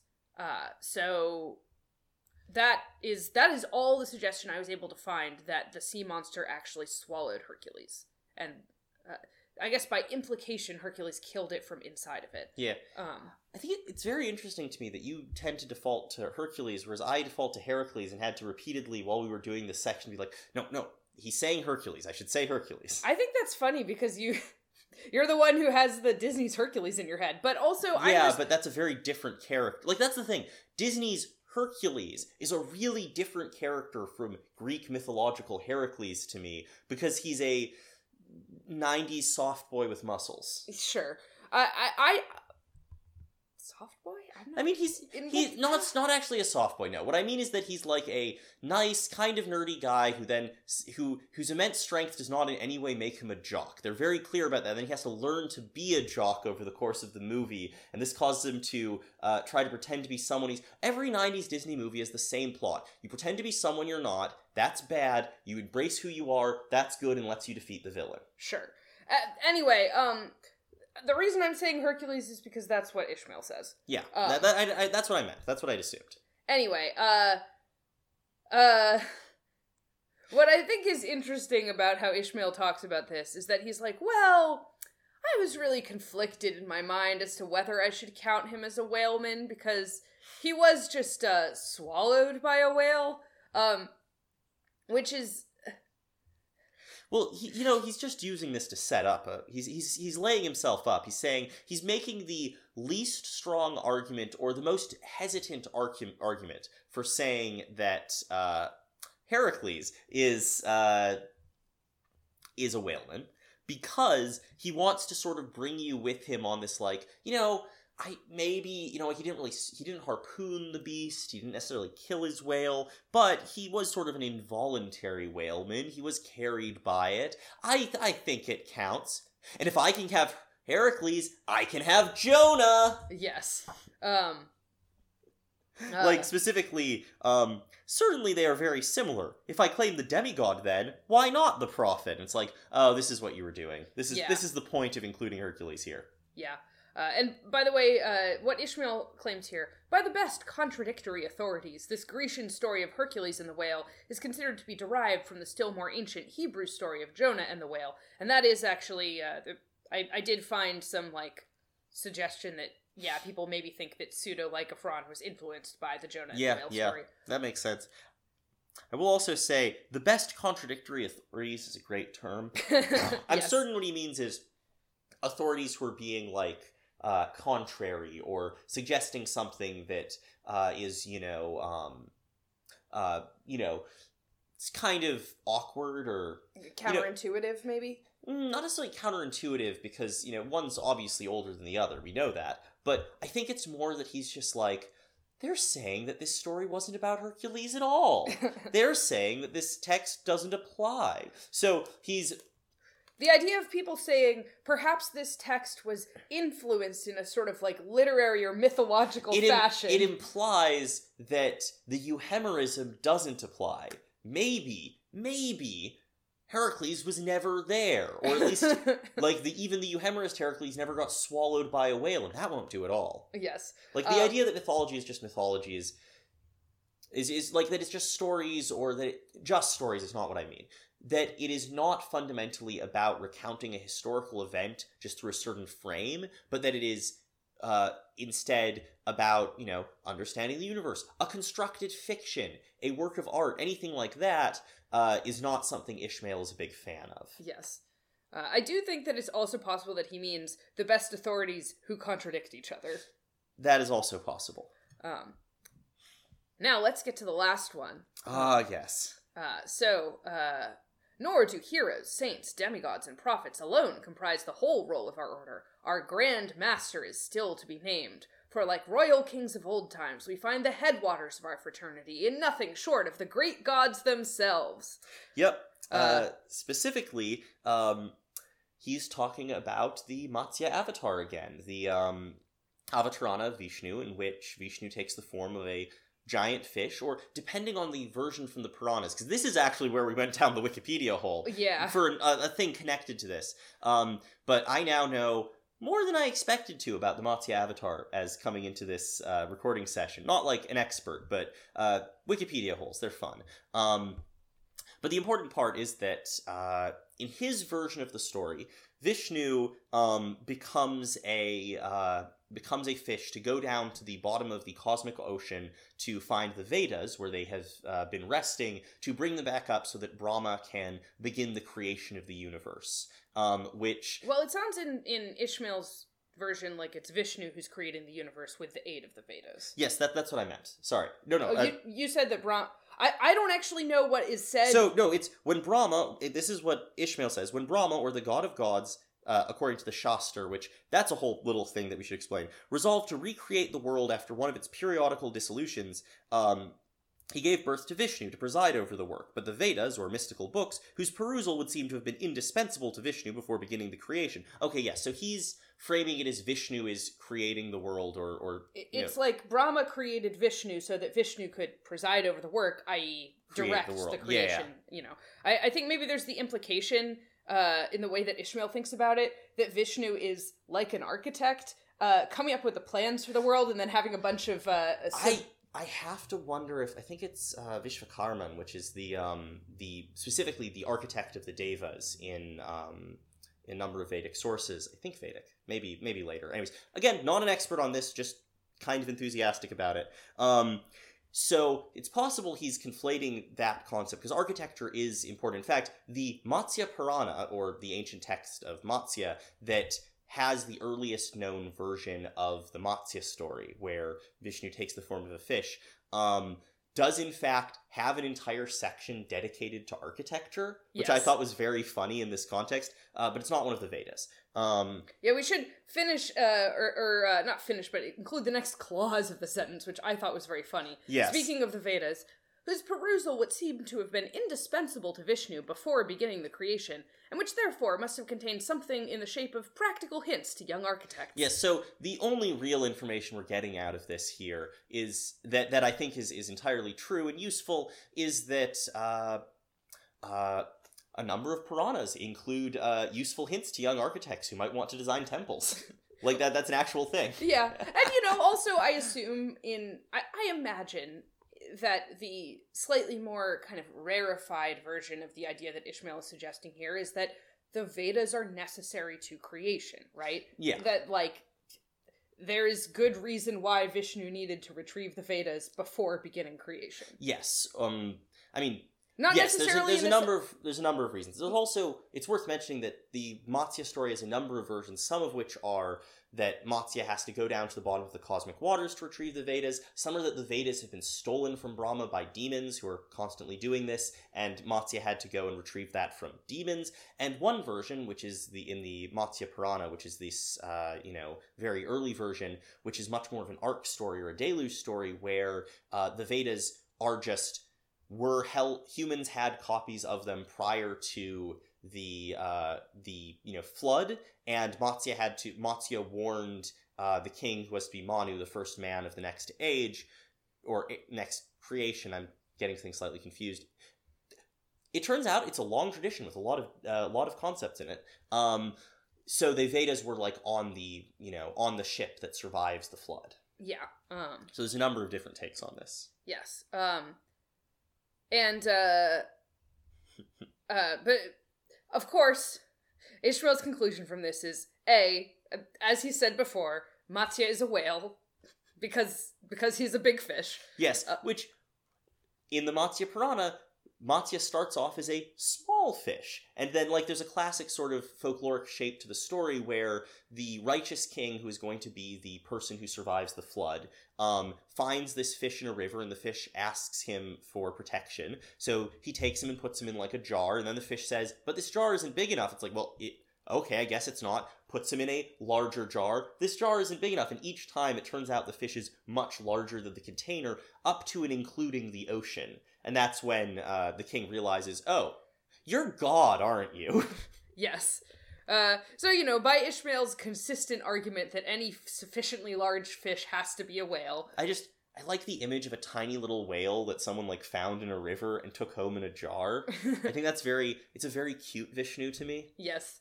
Uh, anyway, um, so, uh, assuming we accept Ishmael's claim that, uh, Vishnu became incarnate in a whale. yes, was not this Vishnu a whaleman then? Even as a man who rides a horse is called a horseman? It's a lot. Like, It's- Ishmael, you cannot even claim that Vishnu, in any sense, fought, Fought a a, whale. whale. You are literally just saying that he was a whale and that counts.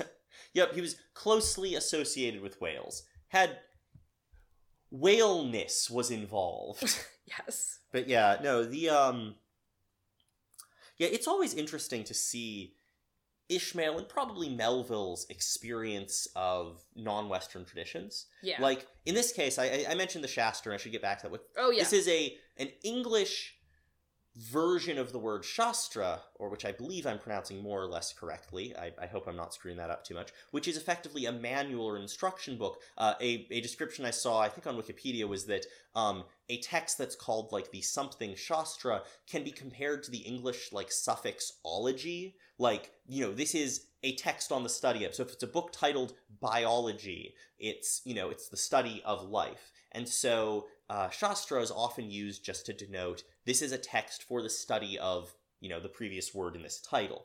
And then this enters into English as the idea that a Shaster is a, um, or Shaster, as it looks like it maybe should be pronounced. I didn't look up how it would be pronounced in English because I don't really want to use this word. Um, is a, you know, volume of commentary or knowledge and so on. And maybe it's possible there's a specific Shastra that Melville might have had access to in some kind of translation, but he keeps treating it like the Bible, the Shastra. Yeah. Yeah, I think it is most likely that whatever. I mean, we, we kind of looked into this before when we were talking uh, in the images of whales about Yeah. uh, the image of the Matsya avatar that Melville might have seen. It seems like the the texts about Hinduism that he would have had access to are very much English language uh, collections and um, like not even translations, like uh, Summaries. summaries. Oh, Yeah, recountings. yeah, that, yeah. that clearly are drawing on many original sources and uh, conflating them and Yeah, figuring out which Purana um, this version of the story originally came from that Ishmael would have seen is why we went down a Wikipedia hole. yes, it it turns out that there are multiple different stories about different avatars of Vishnu uh, retrieving the Vedas from The cosmic waters, From or co- from a demon who stole them and hid them under the cosmic waters, etc. Yes, and in in in some versions of the tale, the same name is used for a different avatar of Vishnu versus in a different story, that name is used for the demon who stole the Vedas. This is the thing we weren't going to get into, but we're getting into now. So Uh, the, we don't need to talk about it. It Well- just it was very confusing for us. Yes, the the specific thing is that the demon is described as like, you know, having the head of a horse, and that's the, the name used for the demon specifically just means like, you know, having the face of a horse, horse faced, horse necked. And there is another uh, incarnation of Vishnu that I don't think is one of the ten that are usually sort of held up as the most important uh, avataranas, uh, which is a horse avatarana, or at least a horse headed one, who has also, in some versions of stories, recovered the Vedas when stolen by various demons. So, Yes.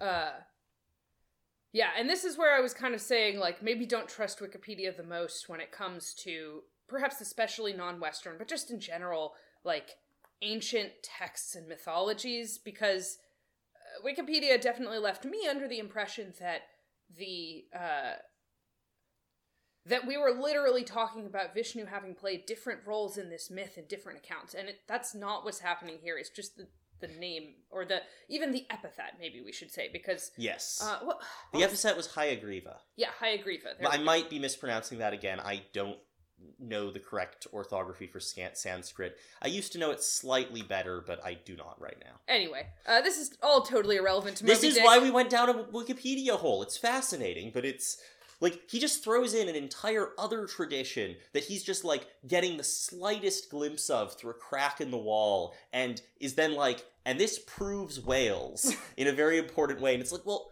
well what does it actually say? What are you actually invoking here? And none of that is what Melville intended because he definitely didn't have much better sources on this than Ishmael. I also really enjoy the fact that in this like account of Huh, you know what's interesting? He's not being euhemerist about this at all. oh no he's not He's not even trying to say like he's not trying to say Vishnu was like a real hero. He's not because I think it's very difficult to be euhemerist in the way that Ishmael is about this story because yes you, you have to explain away shape-shifting and Yes. books being Well, at the bottom of the ocean. incarnation which is a little different Well, yes The You- way you- that yes. he puts it, it sounds like shape-shifting. Yeah, that's that's that's very fair. Um But um any anyway, uh also he has he has a number of the very straightforward like Actually, you know what? You're right. He doesn't actually talk about it like shapeshifting. Oh, That's okay. that was my problem because he says became incarnate in, and then he talks about he compares it to writing. So actually, yeah, Ishmael has a certain sense of incarnation as like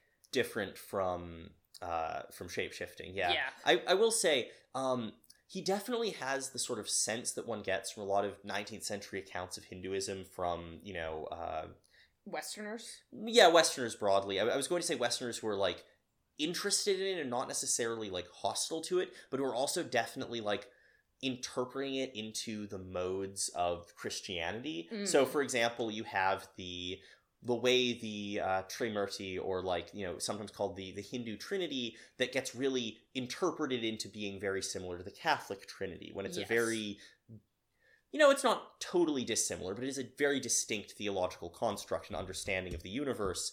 And, uh, you know, his idea that, um, you know, uh, he, you know, calls uh, Brahma the god of gods, um, when it's like, well, almost certainly if you talk to someone who, you know, cared a lot about uh, Vaishnavism, the specific position that Vishnu is the ultimate personality of the godhead um, in, in Advaita Vedanta, then you're probably going to run into a little bit of a, a problem here with calling Brahma the god of gods. Like, there's Yeah, different accounts give different deities importance or centrality or, you know, the idea that they are the ultimate personality of divinity as opposed to one of many shapes and forms and names.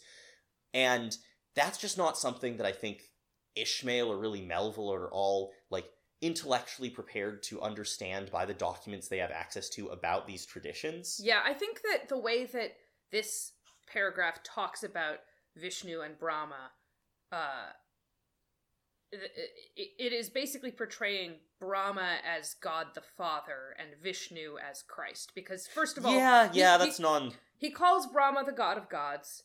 Brahma creates Vishnu, and he also says that uh, the the Shaster uh, gives us this divine Vishnu himself for our Lord.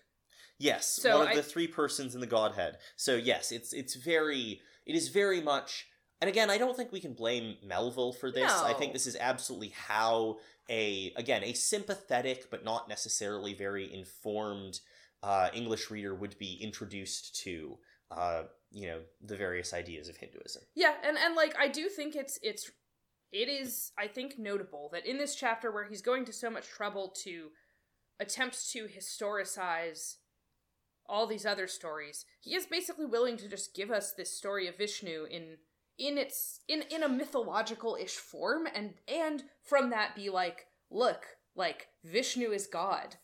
God became yeah, a whale. yeah, I mean, I I think there might be a little bit of a slightly condescending uh, sort of levity about this Mm. one, where it's like, well, you know, we don't necessarily believe this actually happened, but whereas with uh, the various mythological heroes, he has a little bit more historicizing to do because it's he wants to claim that these were at least.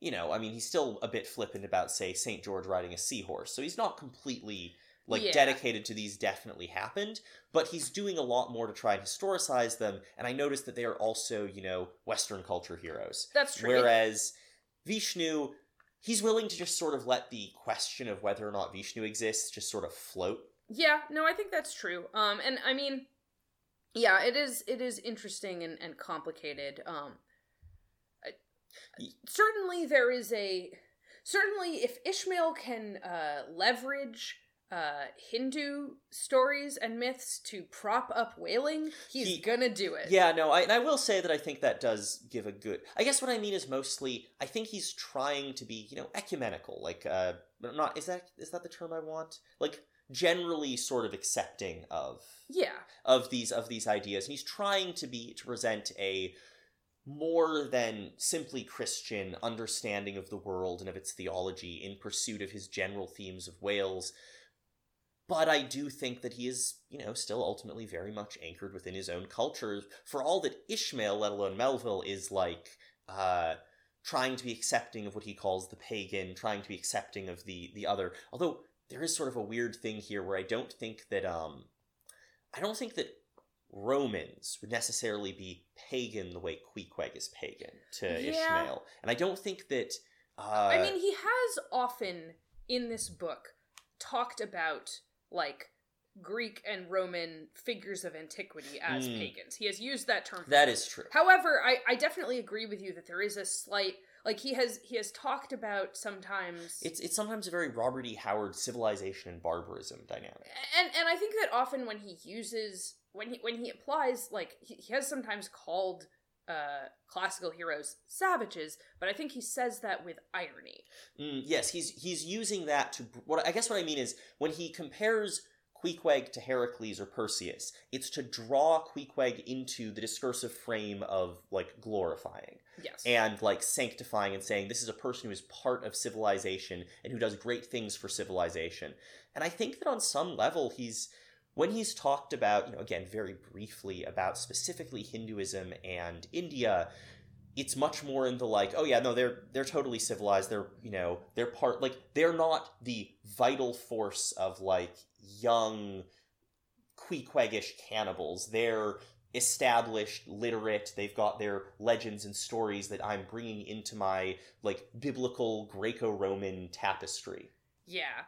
Yeah.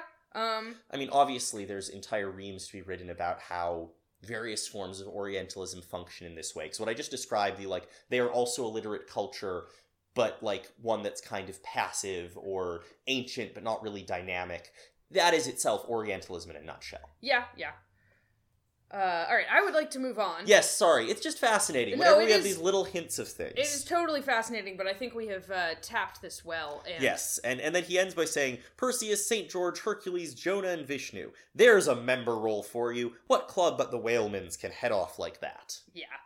Uh, and so now you may have noticed that we kind of just barely touched on Jonah last chapter. But we will not be allowed to continue without touching on Jonah. Yes, because we need to we need to have a whole chapter expanding on Jonah historically regarded. Ah, which So- is here's some euhemerism for you. Yes, although this this I think is in many ways joke euhemerism. Yes, like his euhemerism here is paper thin because he really wants to just credit the story of Jonah as a miracle. Yes. Like so, it is a he it's it's important to him symbolically and he doesn't care if it's true. Yeah, I mean, I, I'm. Let's get let's talk about that when we Yeah. get to the end of the chapter. So, uh, so Ishmael's like, all right, I mentioned the story of Jonah. However, some Nantucketers rather distrust this historical story of Jonah and the whale. Uh, so he. But he- then there were some skeptical Greeks and Romans who, standing out from the orthodox pagans of their times, equally doubted the story of Hercules and the whale and Arion and the dolphin. And yet their doubting those traditions did not make those traditions one whit the less facts for all that. yeah. Uh, Ar- So, what does he mean by that? Sorry, sorry, sorry. Well, I just wanted to mention that Arion and the Dolphin is about a, a poet who is uh, legendarily kidnapped by pirates and rescued by dolphins. Yes, he. I believe he was thrown from the boat, and uh, a dolphin carried him to shore. Yeah. Anyway, yeah, what does he mean by that? Yeah, so like the idea that they were does not make those traditions one whit the less facts for all that. So I, there's a few ways you can interpret that. One is, I think, the slyest way, which is saying skepticism does not change what is actually true, but does not state that those stories are necessarily true. Merely that skepticism doesn't change. Being skeptical or not doesn't change whether or not they occurred. Yeah, it, So- it doesn't make them less the facts, which is to say, if they weren't facts, it They- They're doesn't. still not facts, yes. Yeah. So it's this like it's this sort of sly statement that sounds like he is endorsing uh, the stories of Hercules and the whale and Arion and the dolphin, as he puts it, but doesn't necessarily say that. He's merely saying that he finds skepticism uninteresting, or Yeah. that skepticism does not actually achieve what it thinks it does. Skepticism thinks that it disproves or, or undermines these things, but if you're really a skeptic, then you believe that something specifically happened, and you still don't know wh- what. Yeah, and I think he is also kind of alluding to the idea of, you know, uh, a different kind of orthodoxy that might exist, in Mm, which yeah. which suggests in some ways that, like, you know, We were just talking about pagan orthodoxies. right. So I think he's kind of suggesting, like, okay, just as there was a pagan orthodoxy in the time of the Greeks and Romans, which uh, the extent to which that's Yeah, true, yeah, yeah, yeah. That's debatable, but um, I mean, it certainly was the case that if you were in like Sparta, there were certain things you believed Hercules did. Yes, it's just the way he's talking about it is is conflating a huge span Well, of now I'm saying time and many different cultures. Mhm. Anyway, um uh but I think there is like a subtle implication that like oh, the orthodoxies of our times not that different. Uh Yeah, yeah, and it's weird because he's very much dedicated to a lot of these old stories, but it's I think it's really what he's interested in is the dynamic between skeptics and holders of orthodoxy more so than the um than the literal truth of statements. Yes. At least for this particular section. yeah, so this entire most of this chapter is constructed as almost a kind of like uh philosophical dialogue between one old Sag Harbor whaleman, uh, who will be referred to as Sag Harbor throughout the chapter. Mhm. Um He went by that name, says Yes. a parenthetical. and sort of various like biblical commentators and scholars and and uh, clergymen uh, who whose job it is to defend against this whaleman's criticisms of the story of Jonah. Yes, various German exegetists and Yes. so on. So, all right, the first Sag Harbor's first objection is that his Bible shows the the Jonah's whale having two spouts, which to Sag Harbor indicates that it has to be a right whale. Um, and right whales have very narrow throats. So how because could, they, they eat Brit and Yes. they have a uh, they have a, a baleen. so how could the whale possibly have swallowed Jonah? Um, And a uh, bishop responds that it is not necessary that we consider Jonah as tombed in the whale's belly, but is temporarily lodged in some part of his mouth. Yeah.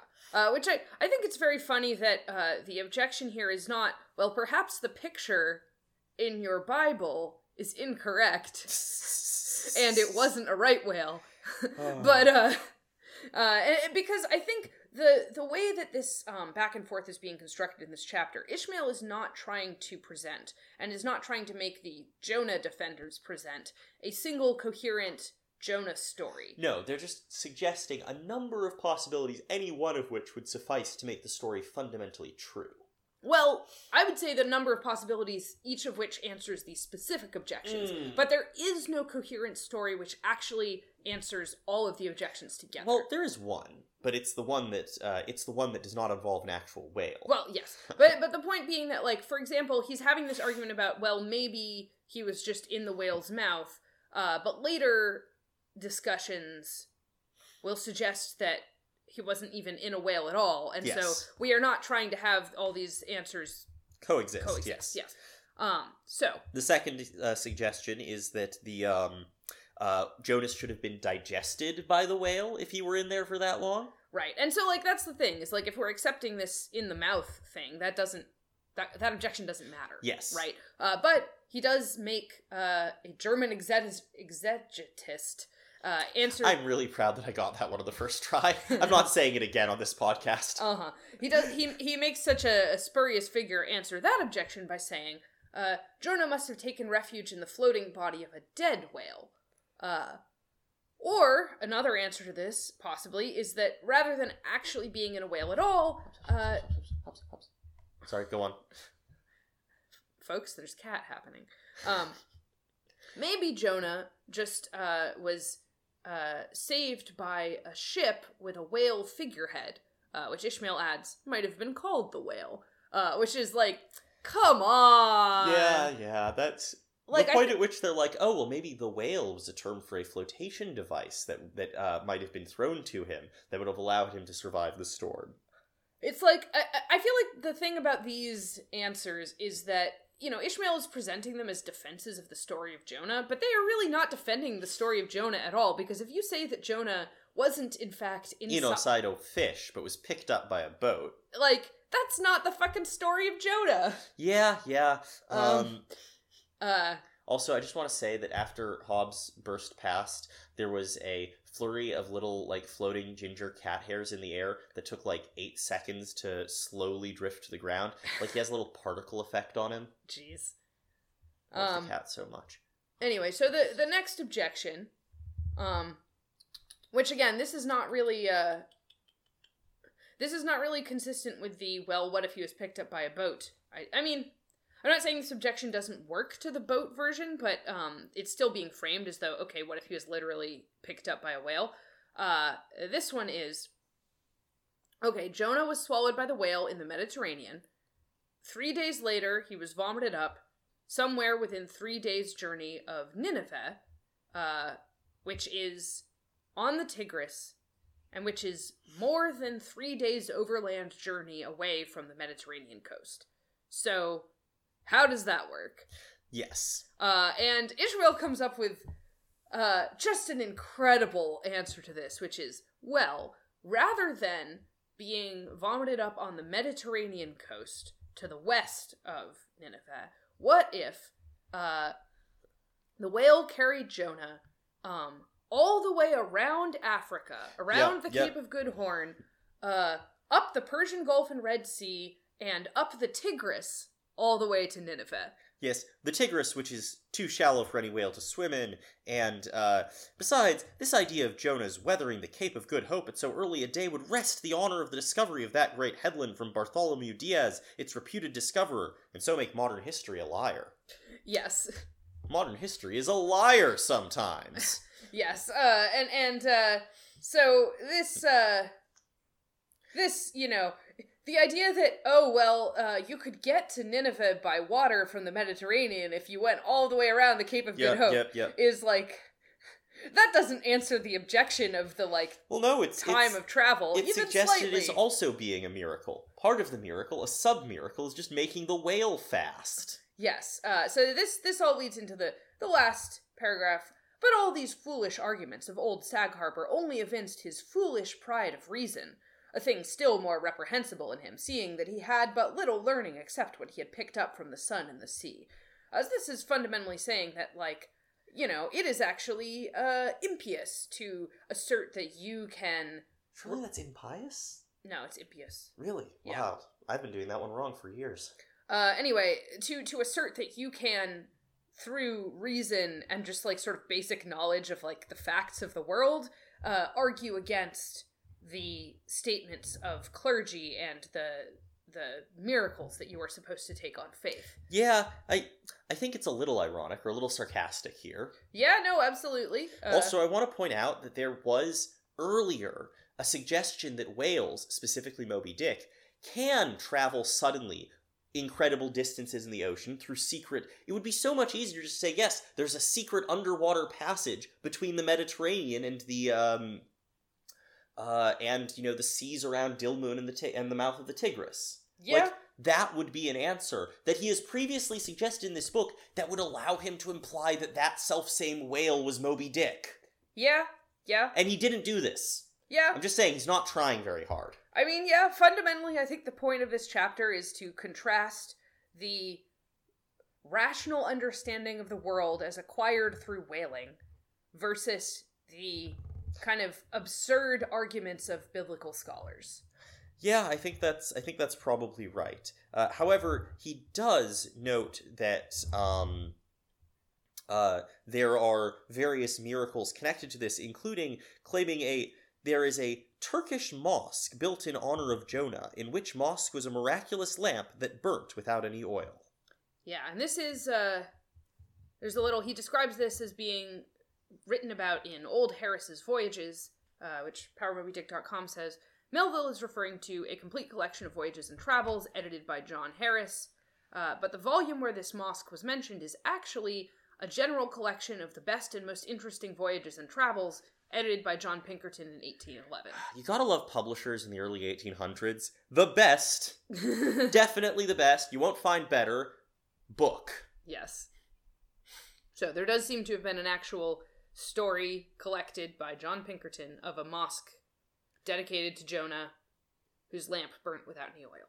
which he's not belaboring it, but burning without any oil is very interesting in the context of whaling.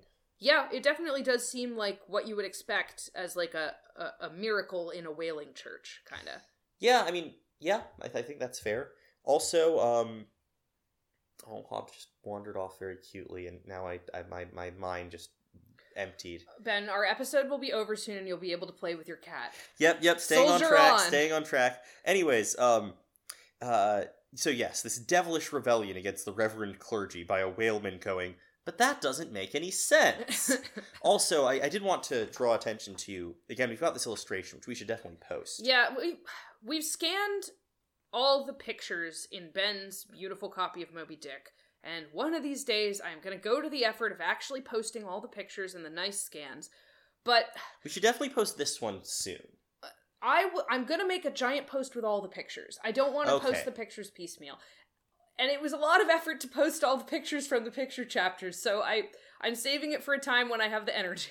That's fair. I just I really like the way this picture depicts Jonah because it's got like a um a sperm whale risen up out of the ocean by a little cliff and the jaw has like lowered like a gangplank. So it's using the unique like right angling long thin jaw of the sperm whale to create a very um picturesque image of this little robed prophet walking down it uh like he's carrying his luggage off of the uh, off the boat. okay, uh, Ben is eager for cat time, so let's. Uh, Oh, no, no, no! I can look. The cat's gone now. It's not in line of sight. So let's let's let's give pitch poling its due. Okay, yes. I just mean let's move on to pitch poling. Yes. So chapter eighty-four, pitch poling. Yes. What is pitch poling? You might ask.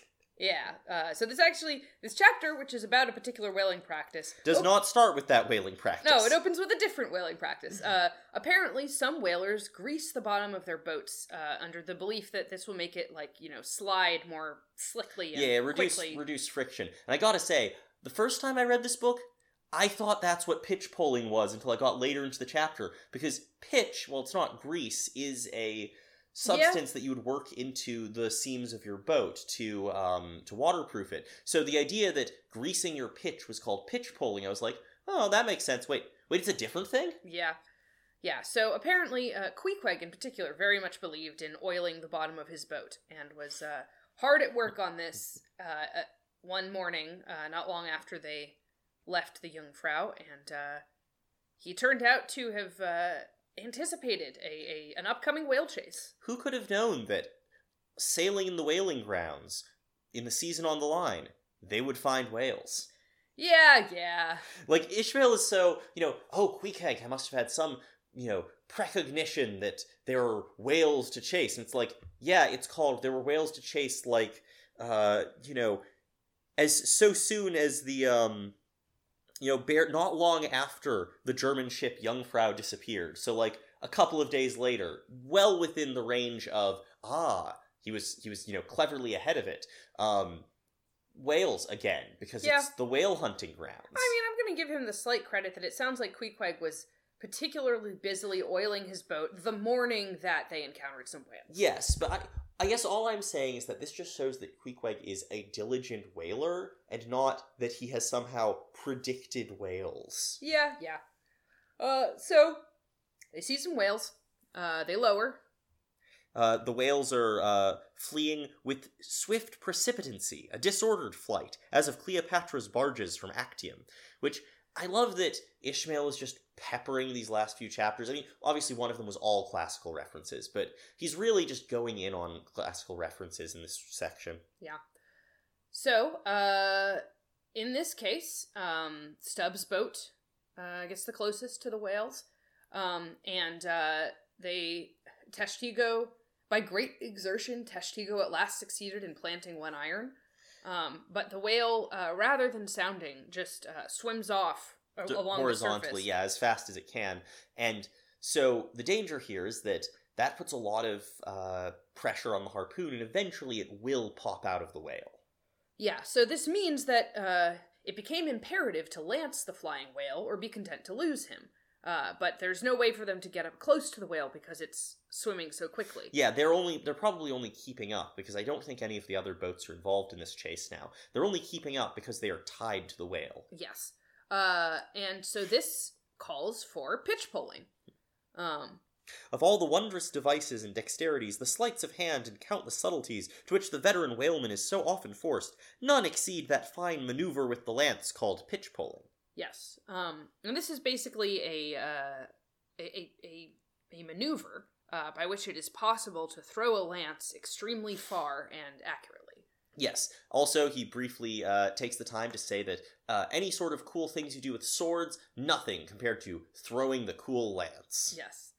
Um, Uh, and um, it is only indispensable with an inveterate running whale. Its grand fact and feature is the wonderful distance to which the long lance is accurately darted from a violently rocking, jerking boat under extreme headway. So this is like a method of taking a 12 foot foot lance of like a light, long, thin rod of wood with a um, with a sharp tip.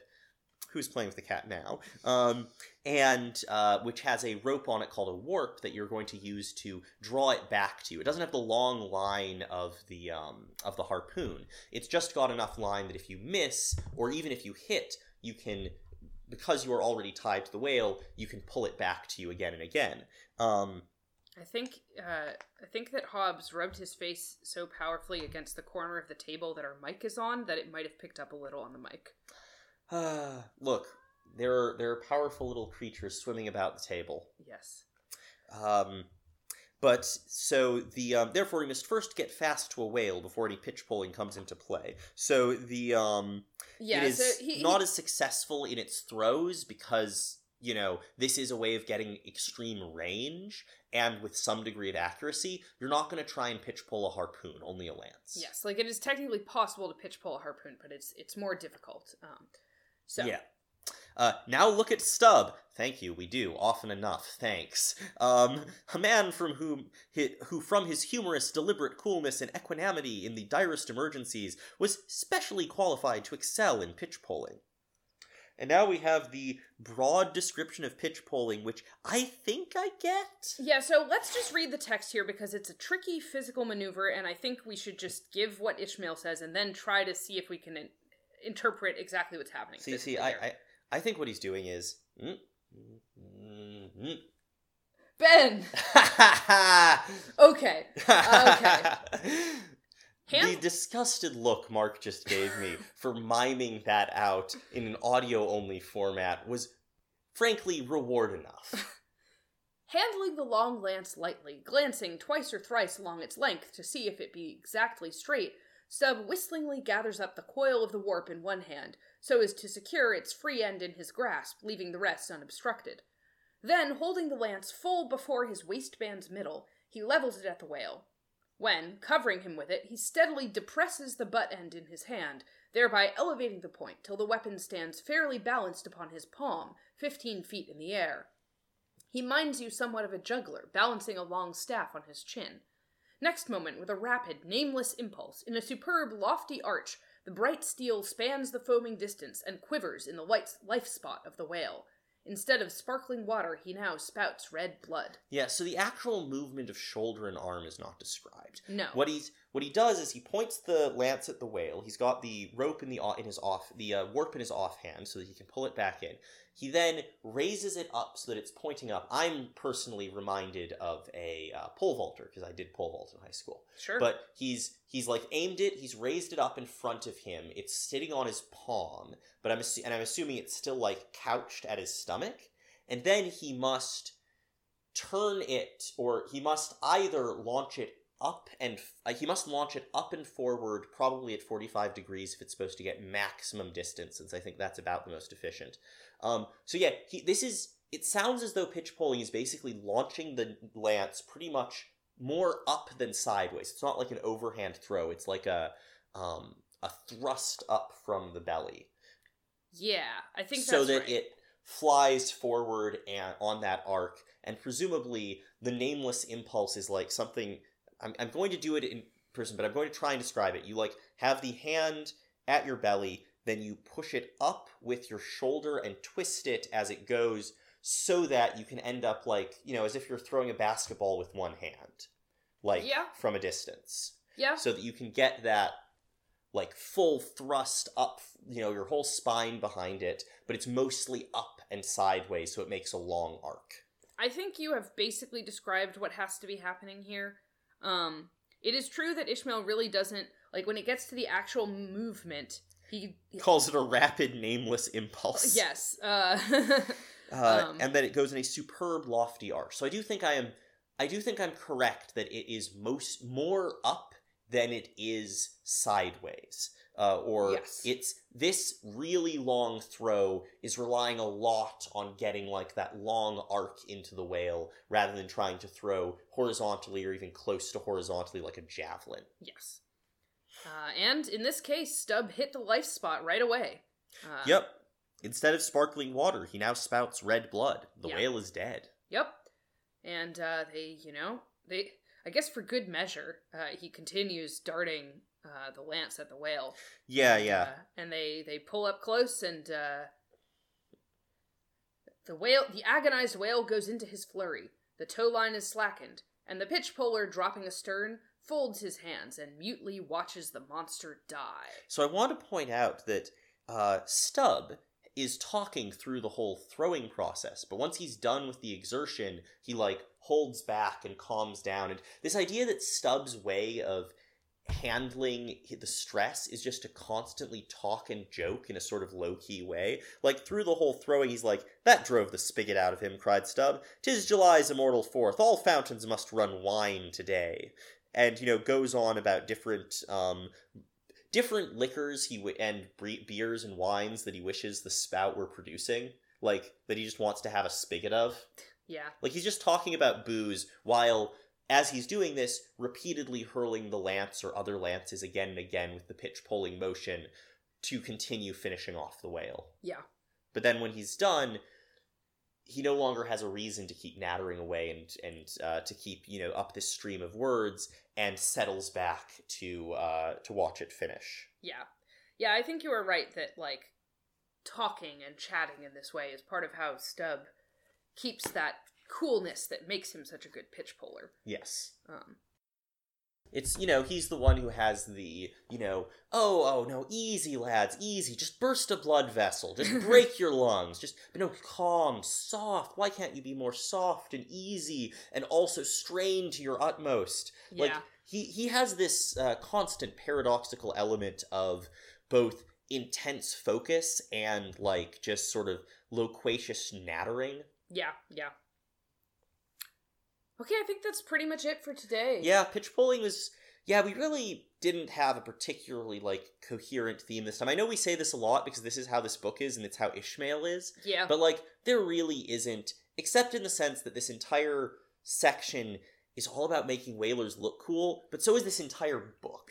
like Stubb is definitely shown to his best like appearance here. He's definitely shown off to his best effect. yeah, Um, obviously, whalemen historically regarded and of you know of Jonah histor of the historical Jonah or whatever are both really in, you know fixed on how cool whalemen are, but also then through that rolling into the historical element, and then of Jonah historically regarded is actually negative about a whaleman, but in a sort of sarcastic way. So, yeah. And the first one about bad whalemen is definitely there to make the whalers of the Pequod look cooler. yes, yeah. So I think that that is what I will posit as the thing that strings together these particular chapters, but it's a very loose stringing. Yeah, I I really do not see the need to try to make arguments like that. I'd like to think about why, even though Ishmael is such a haphazard storyteller, why Melville put things in the order they are, how they flow into each other, That's to fair. give the overall effect of the book, despite the fact that it is this sort of incoherent bouncing back and forth where things are in a, a sort of careful disorder. I, I'm fine with the idea of talking about like what sort of strings uh, consecutive chapters together. I'm just saying that trying to talk about it as though the selections we do for yeah, our yeah. podcast have any rhyme or reason. Like sometimes we look out and we find chunks that are about whales heads. yes, where it actually makes sense to put a particular past set of chapters together for an episode. But more often we have an episode like this where it's like, well, that was about 7,000 words. All right. Yeah, yeah, you know, you're not wrong there. I, I just mean that I like to think about what each section of the text broadly understood, each sort of what the gradient is of topics and why when say we jerk back from one topic to another that occurs. So, for example, one thing I think we can point out is that once again, pitch poling is a mostly narrative chapter, but because it's focusing on a specific technical aspect, it manages to flow out of the non narrative historical chapters pretty effectively. And similarly, I think the uh, story of the Virgin, which I expected to be a story heard about from the like crew of the Virgin, the same way that the uh, previous stories of chapters were like. Like the story of the Jeroboam was about the Jeroboam, Yeah. whereas the story of the Virgin is about a thing that happened with the Pequod. The Virgin themselves, they have no stories to tell. They have, Yeah, they have I- nothing interesting to I give mean, it's us. not like the chapter was titled "The Story of." It was just called "The Pequod Meets the Virgin." Oh, was it? I, mm, maybe the other ones were. Uh, pe- were the yeah, it was like the than Jeroboam's story. Mm, I mean, I'm not blaming you for imagining that they were going to have some kind of communication with this ship because yeah, that you're is right. what It's the has Pequod meets the Virgin, the Jeroboam story, and what's there's one other. the Town-Ho's story. Ah, yes. So those those two both are called the story, but I was wrong that this uh, was like that. I just sort of assumed, and my brain did not at any point engage. Whoops. It's fine. It's fine. Uh, all right. what tune is it you pull for, man? A dead whale or a stove boat?